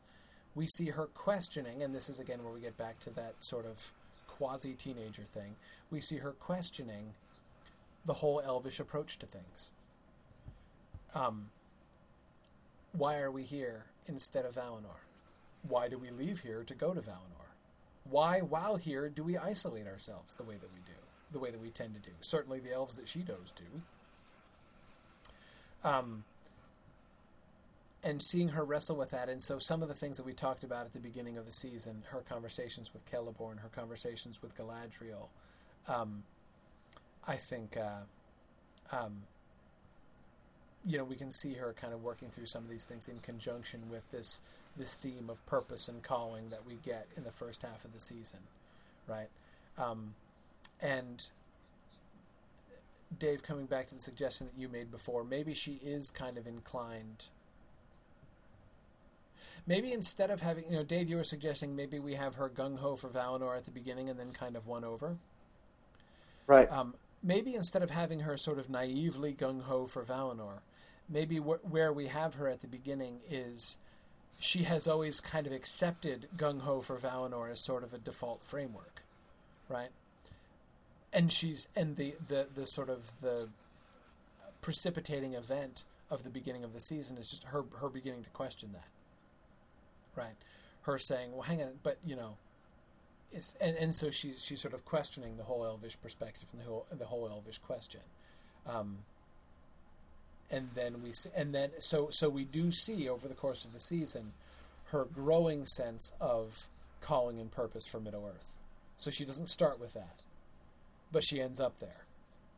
From a I haven't really thought it through or worked it out yet, but I have a default assumption that Valinor is where elves, you know, that that that Tol Eressëa is Elvenhome, right, and that's where we're supposed to go.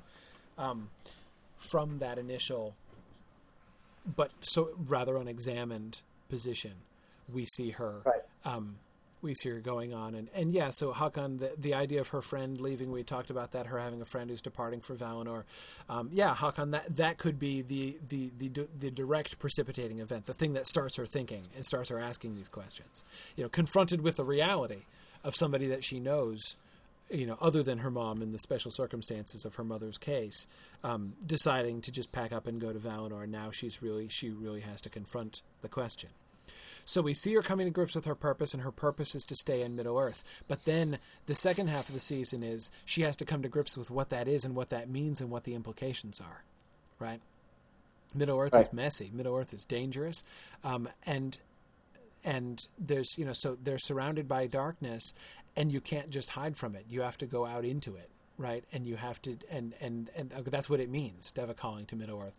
She could even be implicitly critical of Celeborn and Galadriel, hmm right? To basically, because you can you can easily argue that that uh, that Lothlorien and even Rivendell are kind of like the halfway house. You are neither going to Valinor nor are you engaging with Middle Earth. Now, Galadriel can counter that. And this is where we could come to, and I still really like the idea that uh, um, that Phil had um, when he was pointing out how the the um, the battle of the field of Celebrant with Eorl the Young happened in the same year that Celebrian left Middle Earth.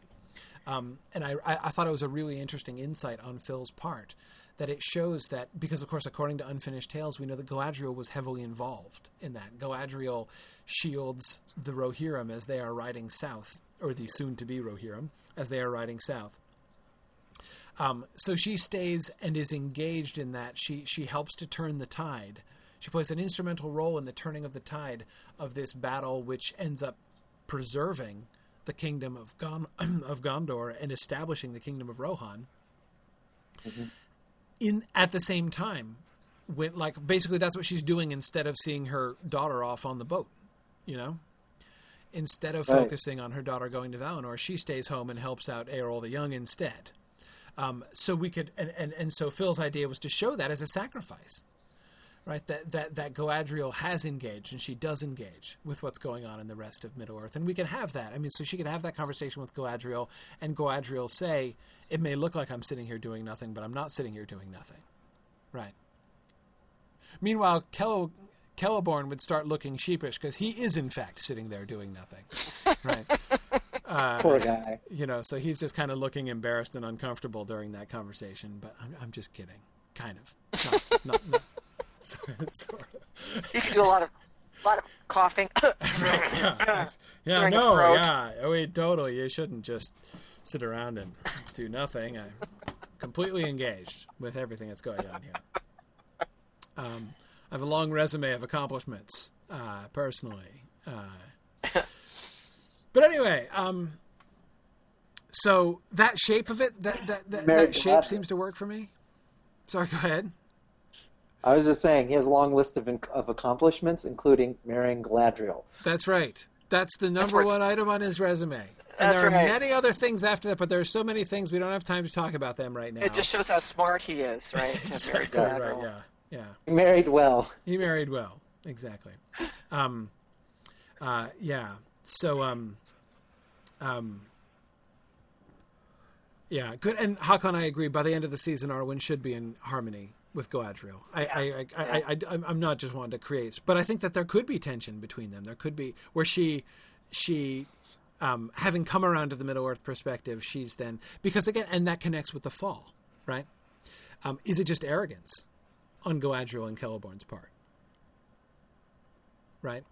Um, you know, are they shutting themselves away? Are they, you know, are they, are they, you know, they're different, like from Feanor, but are they, uh, um, uh, are they, uh, are they actually, are they actually better? You know, so um, anyway, yeah, no, I, I, I think, I think that that that overall, that overall shape could work.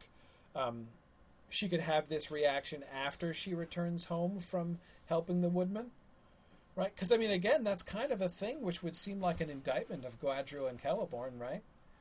Hey there, guy! Did you know that there are people suffering very badly, like you know, just a few miles away from here? Right? It's like, did you even know that there are people right on your doorstep suffering and dying?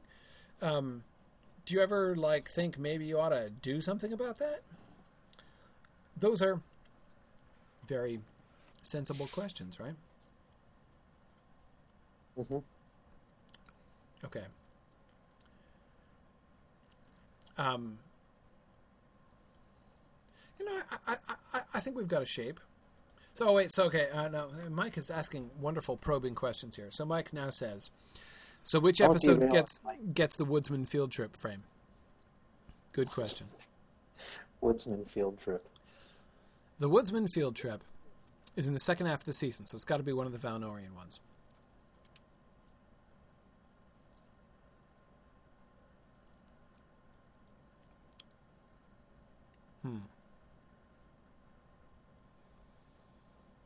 Hmm.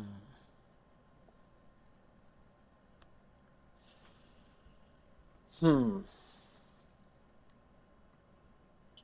Marie suggests episode 8, which is Melkor's trial. All right. There's definitely a poignancy to that, Marie, right? Um, because you could say, right, that like, The, what's the rationale for that? well, because the the well, my rationale would be the episode is about the question of releasing, you know, they're like going to release Melkor back into the world, right? And as, the, as the, they're deliberating that, and Arwen is kind of like seeing the consequences of, you know, evil there in the world. Um. Yeah. Yeah. I can see that. Um.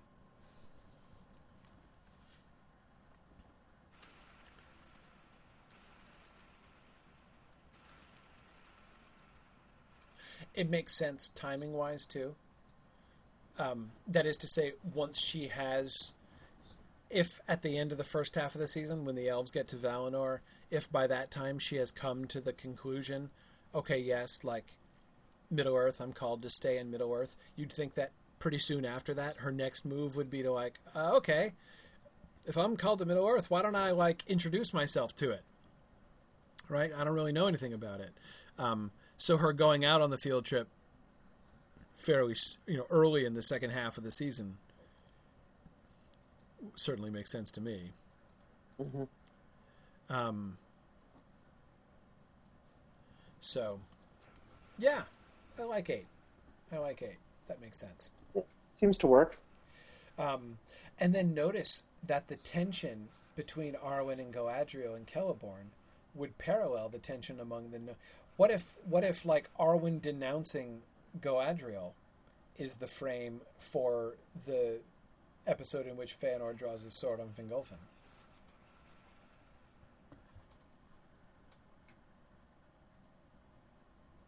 I don't want to push the parallel too far, obviously, but the the fact that we have if we have tension between Arwen and Galadriel that it, that gets reconciled by the end. Of course, the you know the the fact that we're having increasing tension amongst the you know amongst the elves over there in Valinor obviously makes a makes a certain kind of sense. It's, is sort of an obvious uh, parallel that it invites.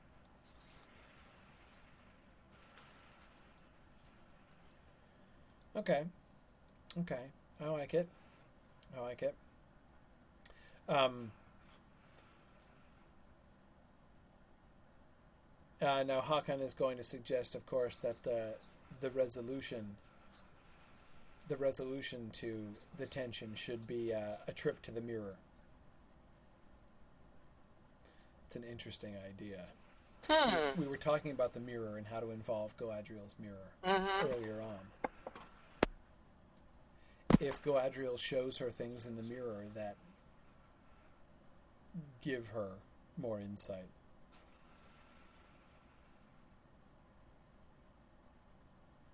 Interesting. Um, yeah, yeah, I like it. I like it. Um, cool, cool. Well, we said we'd talk about the bad guy subplot too, and I want to. I do want to make sure that we do talk about that some because we, we we we we worked that out to some extent much earlier in the season, but we haven't returned to it.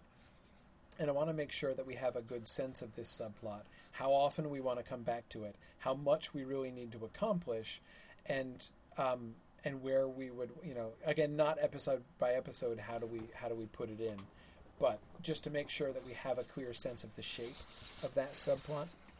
Um, we are wanting to establish the main point that we were talking about before was that the bad guy subplot has to show the continued fall of Sauron. He had his turning point. He had his decision moment at the end of season one. In the climax of season one, Mairon decides he's going to to change his allegiance to Melkor. but as we described at the time, that does not turn him suddenly. It does not transform him suddenly into an evil creature. Um, so we need to, sh- and this is where we were talking about the the the the the secret necromantic orc project. Um, that that is the thing. It it is his competition with Gothmog, his his pride, his unwillingness to serve the crude thug Gothmog, which then pushes him to, with his along with his uh, scrappy underdog group of allies, uh, Thuringwethil, Tevildo, the cat, and uh, uh, and who? Oh yeah, Draugluin, the the werewolf, right? Um, so those uh, uh, those those those four, uh, you know, with their complementary uh, uh, palette of superpowers, band together in order to try to to to overcome. The, um, I'm deliberately being silly and exaggerating this. I hope that no one is shrieking in horror at my idea of actually. um, but but but you'll remember we talked about this. They they are his allies, right? They they decide to work with with him, and and we have uh, Gothmog, who is just a brute, right? Who is who is who is uh, um, uh, brute force. Karita says a dog, a cat, a bat, and a redhead walk into a stronghold. Um, yeah, yeah, exactly. Um, yes. Um, so, okay.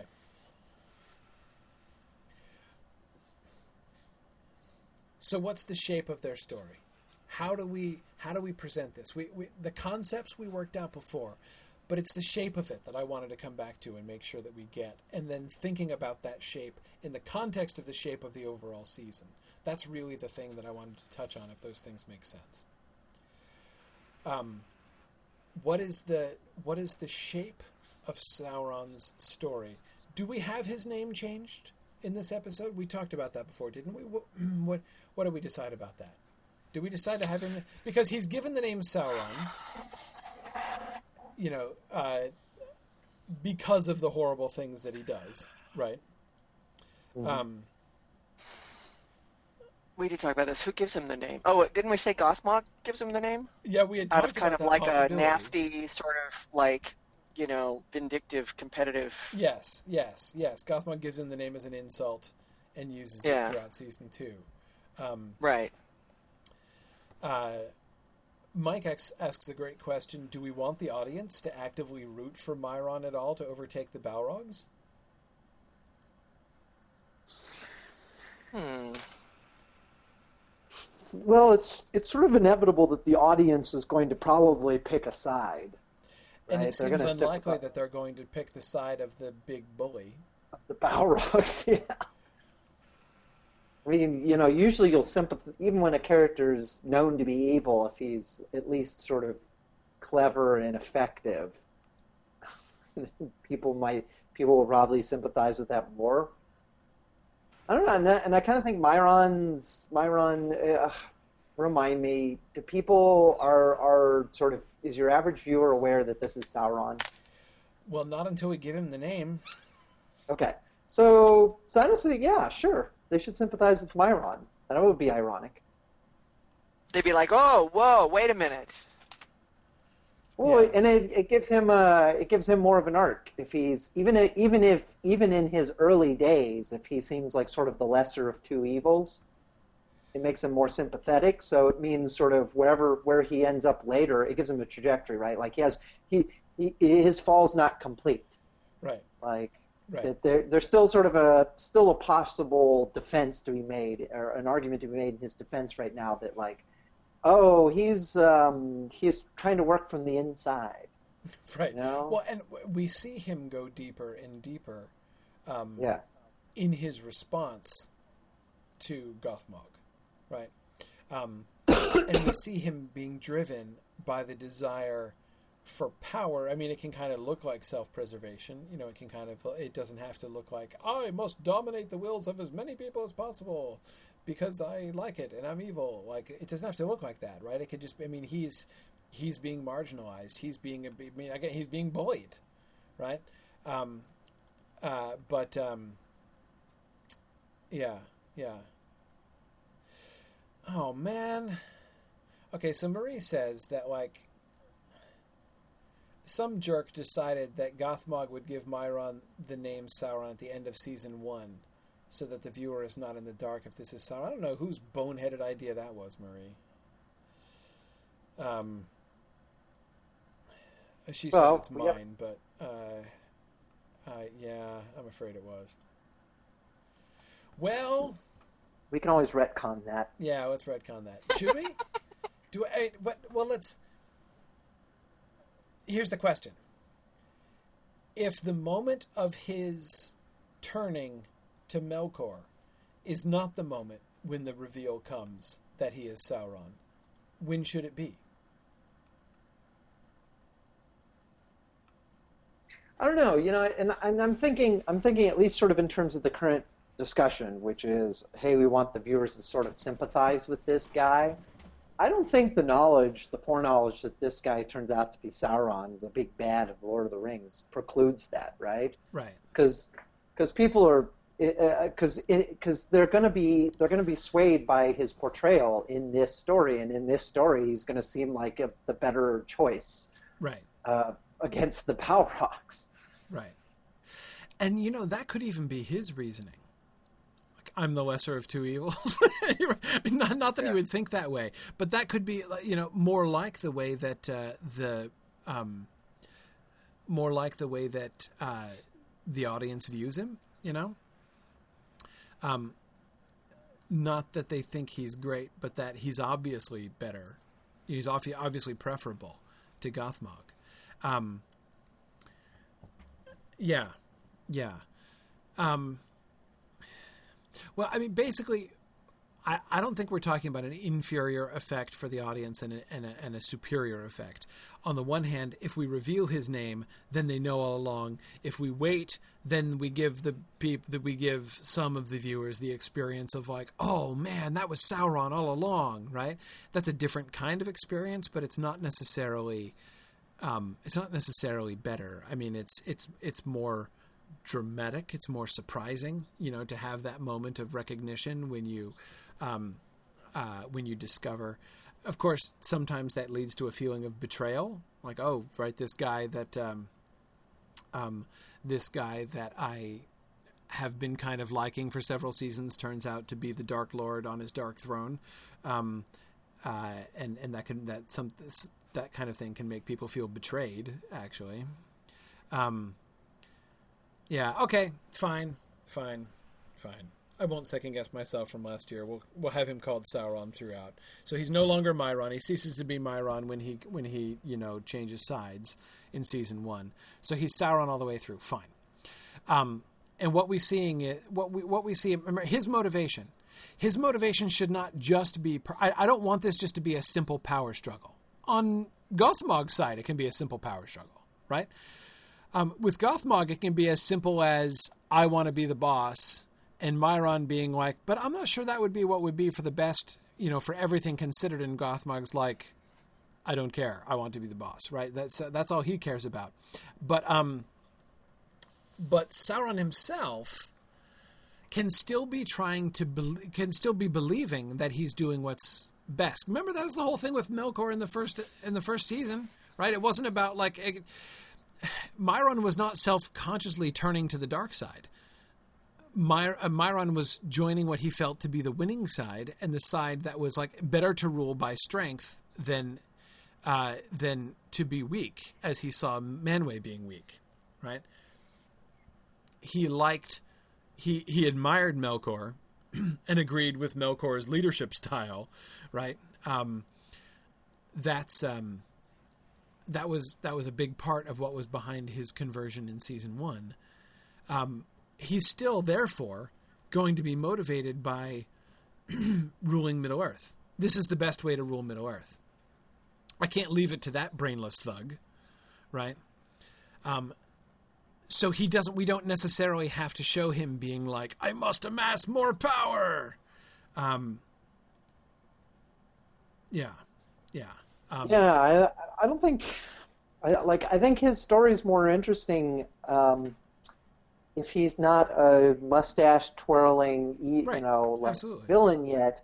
Like I, I, I kind you know what? I kind of like to give in, in since we have since we have a lot of time and space to really fill out his character and to portray his fall. It would be nice if at the end of this series there is something to the empty words or you know or the there's something to all the stuff that he has his messengers running around saying to the people of Middle Earth Yes. every time he tries to take over, right? Where he Yes. starts talking about like, you know, hey, I just want to be your, you know, we're trying to make Middle Earth a better place. That's and right. Blah, you know, and That's like, right.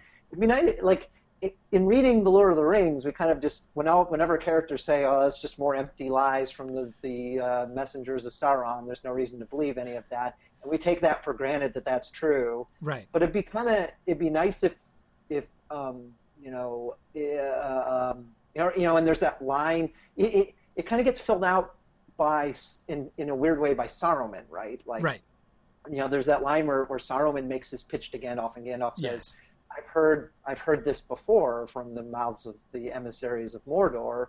Um, it- but with you know, in Saruman's case, because we sort of know a little bit of his back history, and we have people continually reminding us, like, oh, he was a good guy once, and yeah, he fell and stuff. Um, so we kind of fill in the gaps a little bit with Sauron, but uh, you know, as far as we're concerned, he was he is always the bad guy. It'd be Right. nice if we kind of gave him a story where you kind of see like he at least began with some kind of good intentions, you know, that they're Exactly. Or at least not even just complete lies. exactly. Yeah. He believes it. Yeah, Right? He believes it. Um, he believes that him ruling Middle Earth is for is is in everybody's best interest. you Yeah. know, um, that he's the one who should be in charge, not be, just because he wants to destroy it, because he likes destroying things and killing people, um, but because he he believes that it's um, He's not there yet, is he? The liking No. to destroy things and kill people. yeah. I mean, no. Actually, I think, as I recall reading somewhere, um, he later in the ages he's really driven by his just deep, deep, deep hatred of the elves, and that has that hasn't come to pass yet. Well, yeah, he's. I mean, we will see him increasingly, um, increasingly fueled by basically petty reasons, right? Right. Uh, like I, I, the fall of Numenor was really un- like the the the Numenorians wrecked what I was doing, so I'm going to wreck Numenor.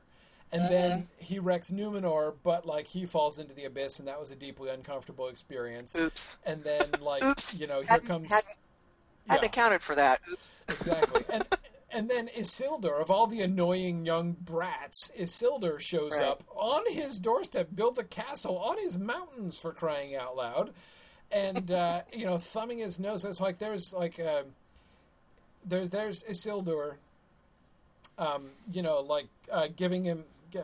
Giving him the moon, in a manner of speaking, right there on his doorstep, and, and he and he's he's ticked off, right? So he has this vendetta against Gondor, is a vendetta against the. He's not forgotten the whole Celebrimbor uh, thing, the Exactly. whole war And even with before that, right? Yeah. I mean, like we- we Elrond can- and the siege of Rivendell and all that stuff. So I mean, he's uh, so They keep Karita- thwarting him. How dare Yeah. they? Yeah, Karita, in a sense, yes, this descent into pettiness is one of the marks of evil.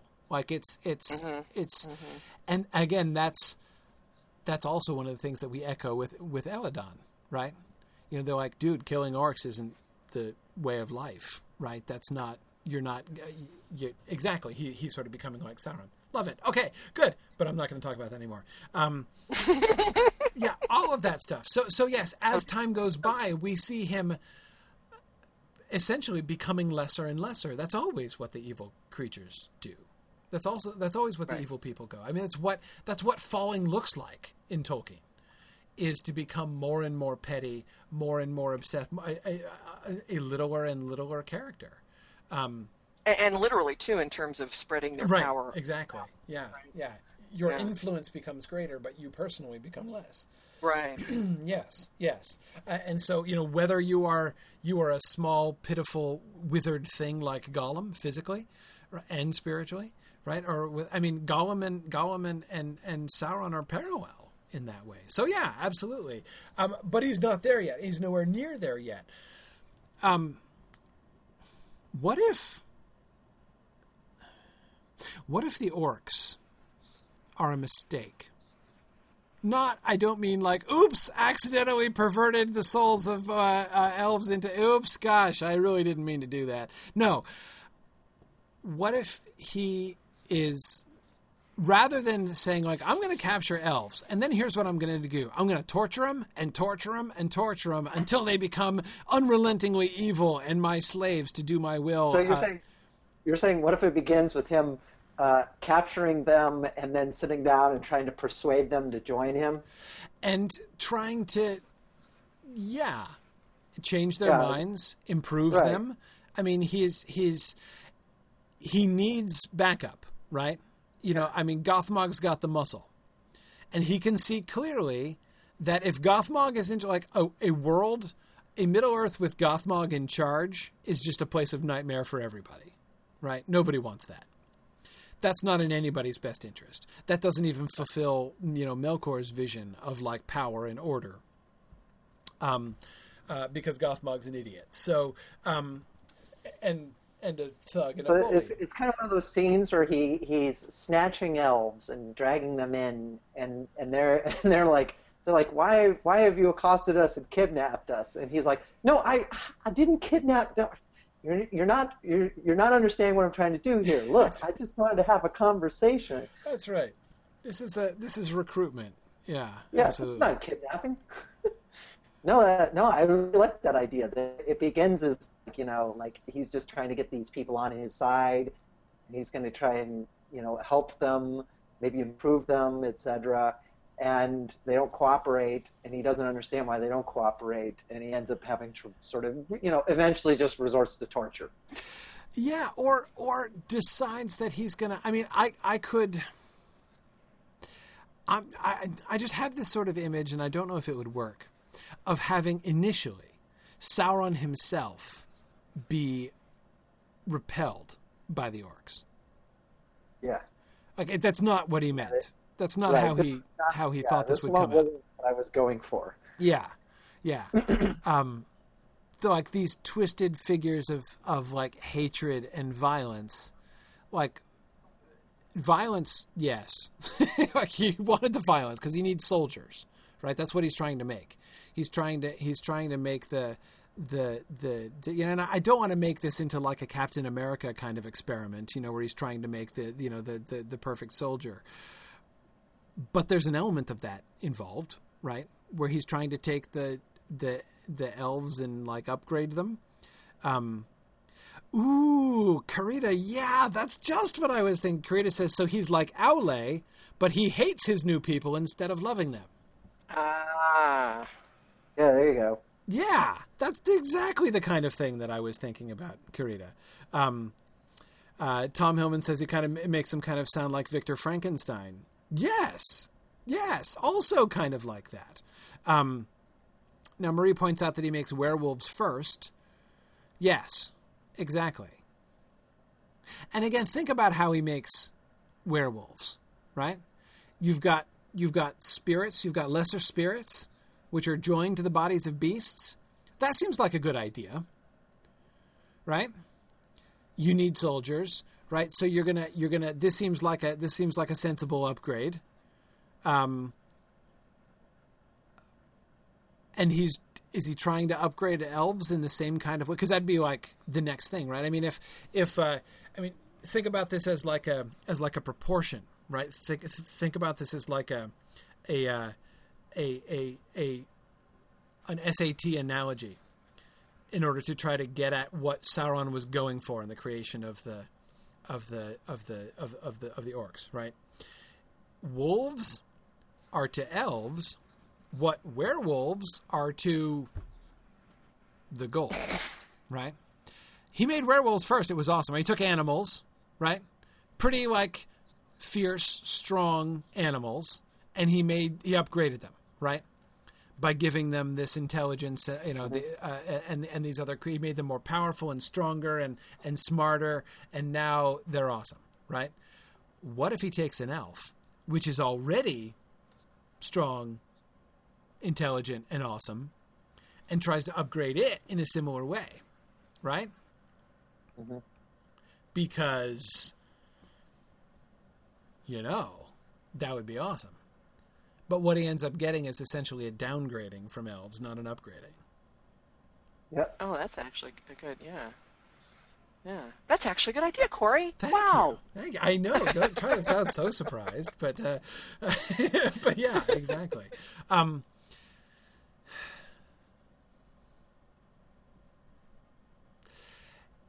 he doesn't.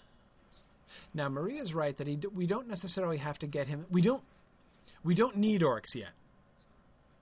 Like we, we, Right. we don't have any jobs for orcs to do on screen yet. By the end of season two. Um,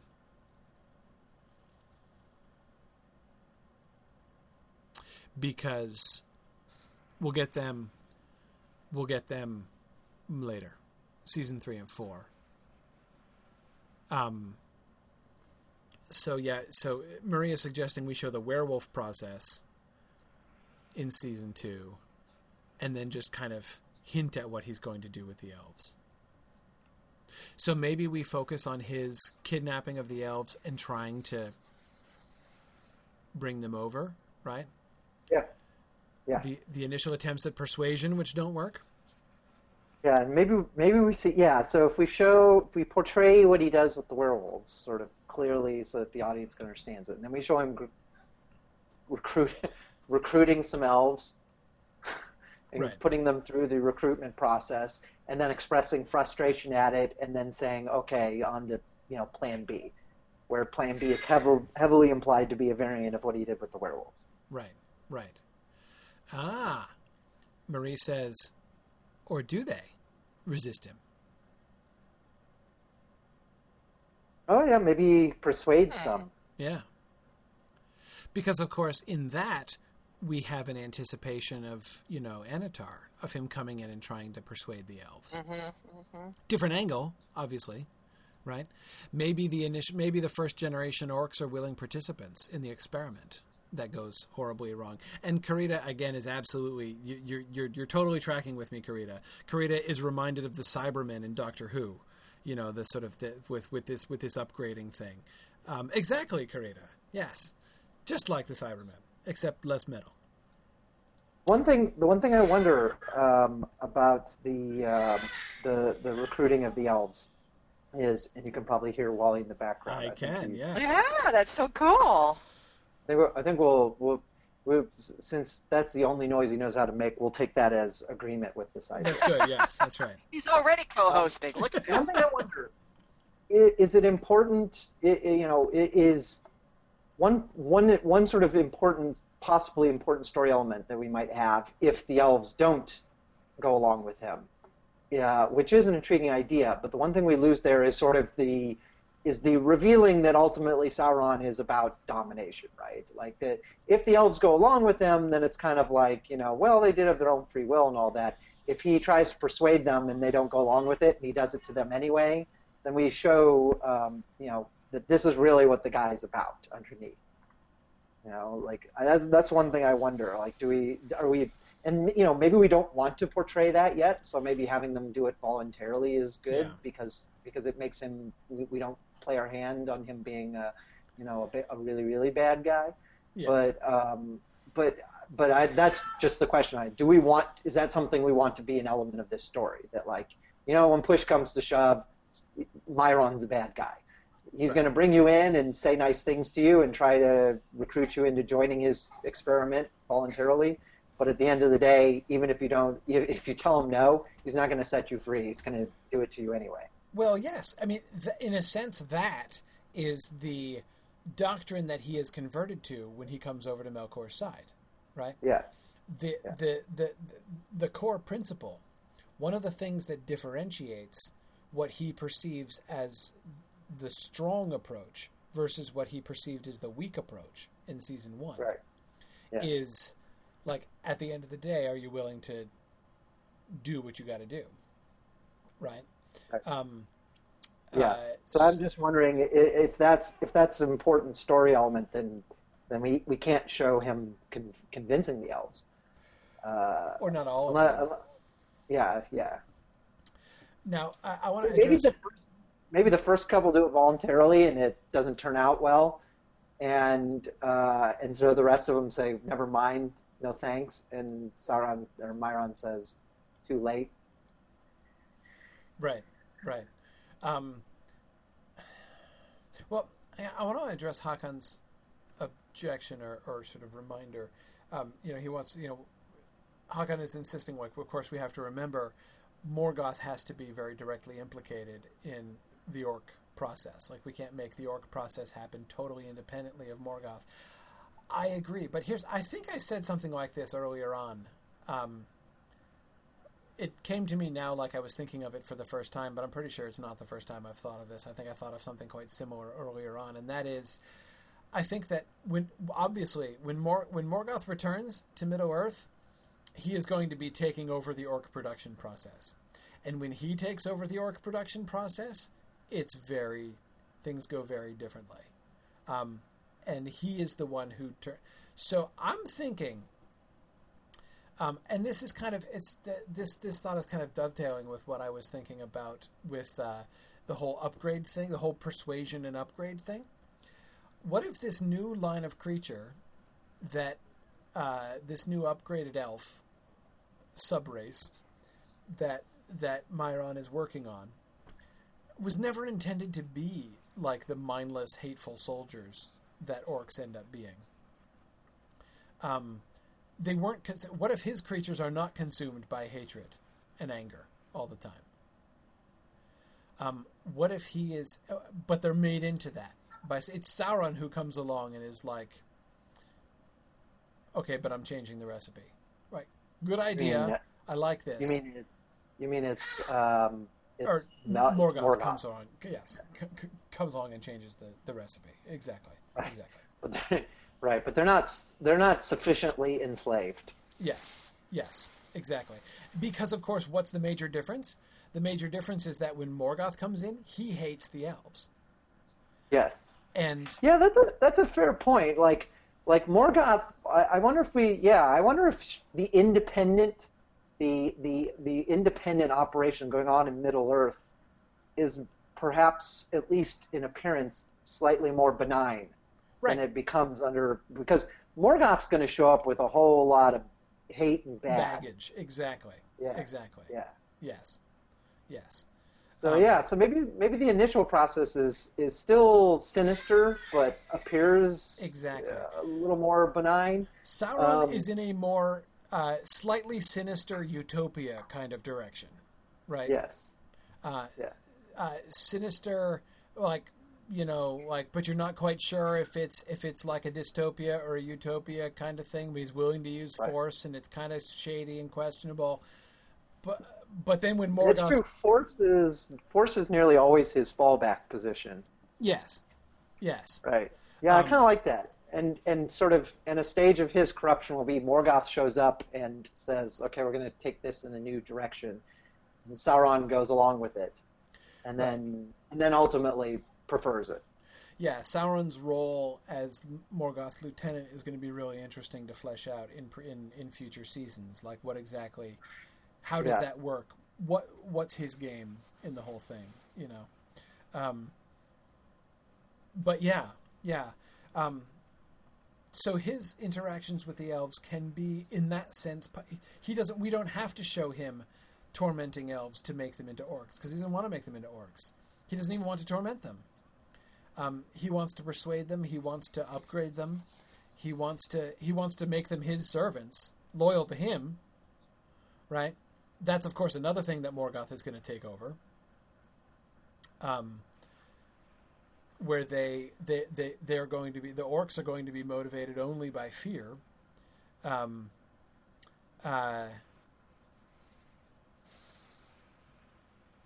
yeah. Um,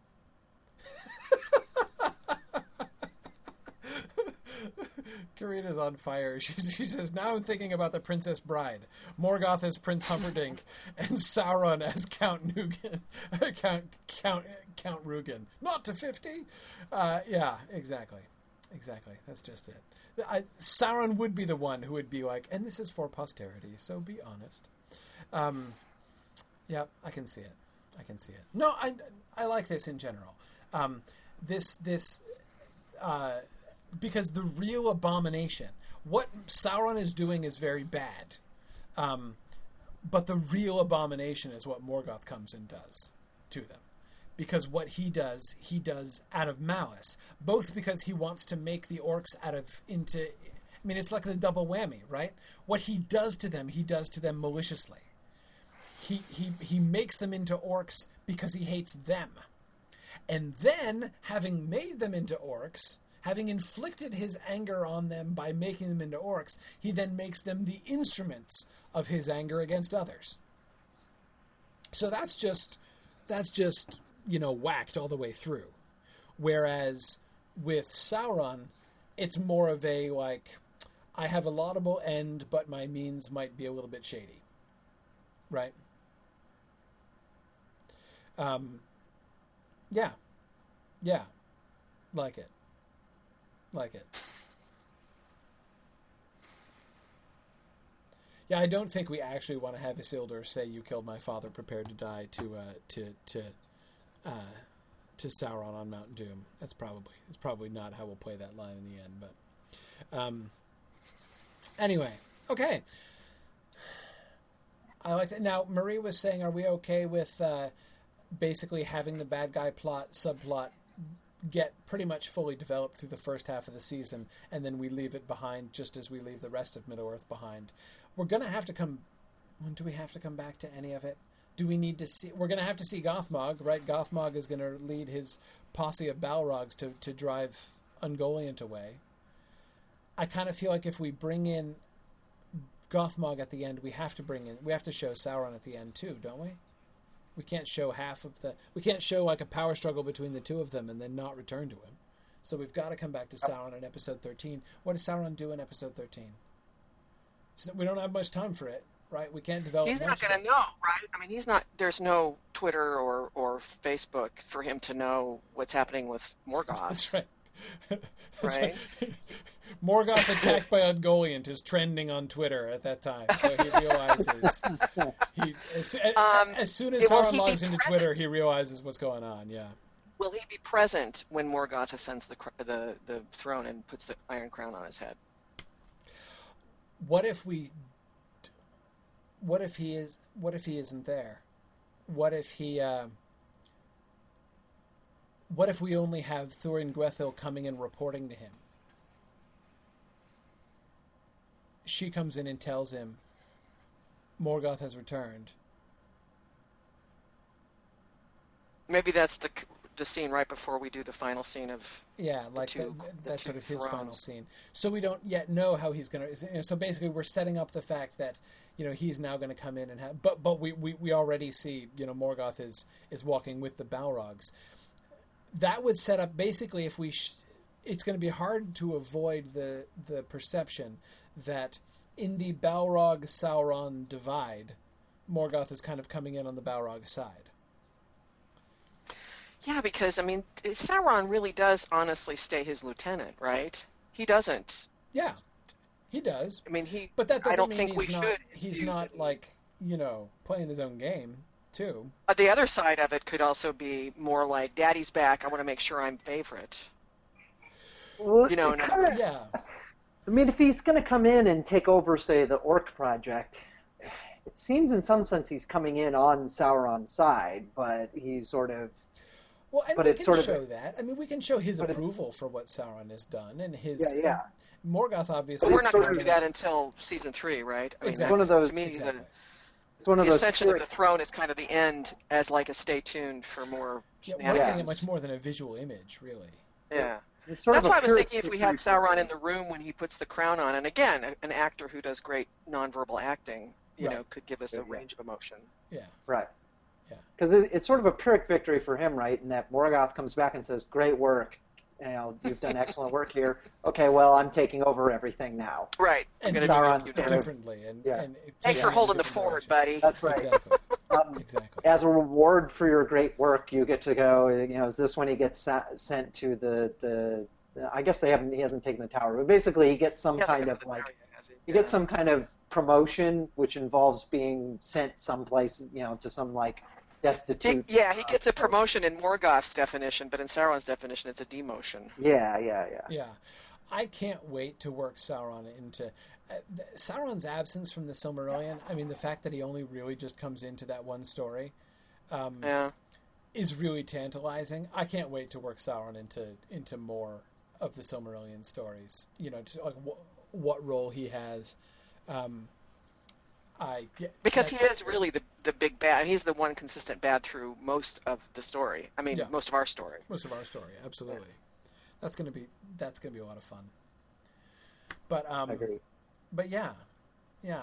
Um, and we can. I mean, I, well, okay. Here I'm. I, I don't want to get too far into fleshing out Sauron in in, in uh, season three stuff. Um, but I think. I guess we do show him there. Like when we show the throne room and Morgoth with his iron crown, Sauron should be present. Maybe we have. He's on his throne. We have Sauron standing on one side of him and Gothmog standing on the other side. Gothmog slightly forward, like with his arms crossed, looking awful smug, and Sauron standing back a little, looking more troubled. hmm So we see that you know it's not like Morgoth is against him. Morgoth clearly accepts him, and maybe even Sauron is standing on his right side, but he's looking much less comfortable. Um,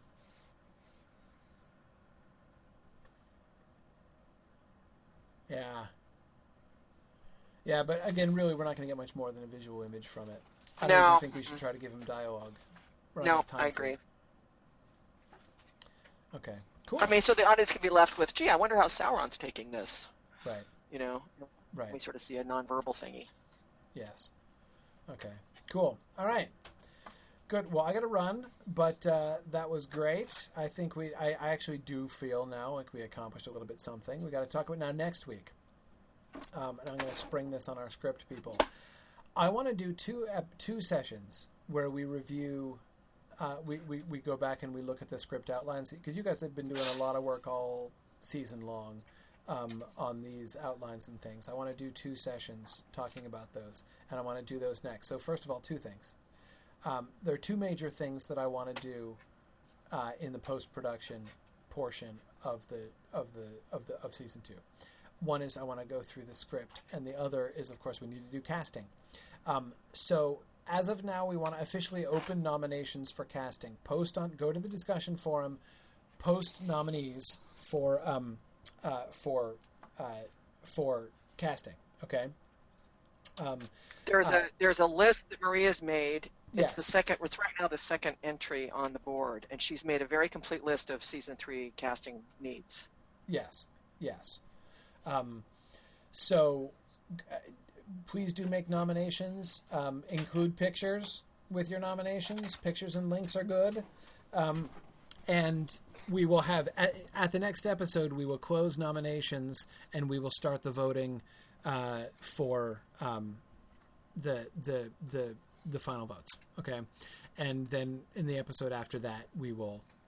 We'll right, and nominations will be open for a week, for just a week, and then we'll have another week to compile the results and, and Yes. get prepped for the session. Exactly. So, um, so, so, so two things. So for next time, first we're going to be the, the, your your primary homework for next time is to be doing casting nominations. Um, what we're going to do in the next session is I want to talk about I want to talk through the first half, the the, the non Valinor. You know, the, it's one of the reasons I wanted to do two sessions on the script is that it makes sense to divide it into two sessions where we'll talk about the the uh, the the Middle Earth half of the season and then the Valinor half of the season. Um, so, um, so we'll talk about the pre Valinor. We'll talk about the Middle Earth half of the season. We'll go through the the now. I, I, obviously, we're not going to go through all of the outlines point by point. Um, you know, uh, we the execs will have some sort of big picture things to uh, to sort of. Uh, discuss about the you know the outlines and the stuff that you guys did. So we'll be talking about that next time. We'll do the the, the second half of the season after that, and then we will um, and then we'll do the the casting results after that. All right. Um, uh, oh, should Elladan and Elrohir be two different actors or identical twins? I don't know. What do you guys think? I mean, they're twins, but they can be fraternal. I think they should be care. fraternal twins. I'm actually thinking of one being blonde like, you know, Galadriel and the other one dark like Elrond. Yeah, you know. That's, I think the door's open. You know, make your case for it. I Yeah. think. You know, Yeah, I mean, if you want, exactly. make a case. You know, make a case for identical versus n- that's, fraternal. that, that's exactly what that's what that's for. So yeah, tell us. Please tell, tell us what you think. Please pay special attention to opportunities to re- use CGI to resurrect dead actors and actresses. Absolutely, yeah. I, I, I'm not. Yeah, I, I think that we should totally cast Peter Cushing as somebody. That's obvious. I think now that we see what a fine posthumous actor Peter Cushing is, I think uh, we we clearly have that option open to us. So Yeah, you know, we have to lift the ban on no dead actors that we put on season yeah, one. exactly. Because I think everyone is going to be really interested in in having a constant stream of CGI dead actors portraying people. Yeah, Yeah, really. Yeah, it's totally good. they'll really make the make the show. Yeah. Um. Okay. Excellent. Excellent. Ooh, Peter Cushing would make an interesting Saruman, Chris. I agree with that. Anyway, sorry. Okay, getting distracted. So that's what we're doing for next time. Thanks everybody for joining us, and I look forward to uh, to a few fun post production episodes, and then it'll be off to season three, which of course you can see we can barely restrain ourselves from moving Talking about. and starting to get into that here today. So uh, look forward to look forward to doing that. Um, so thanks for listening, and Godspeed.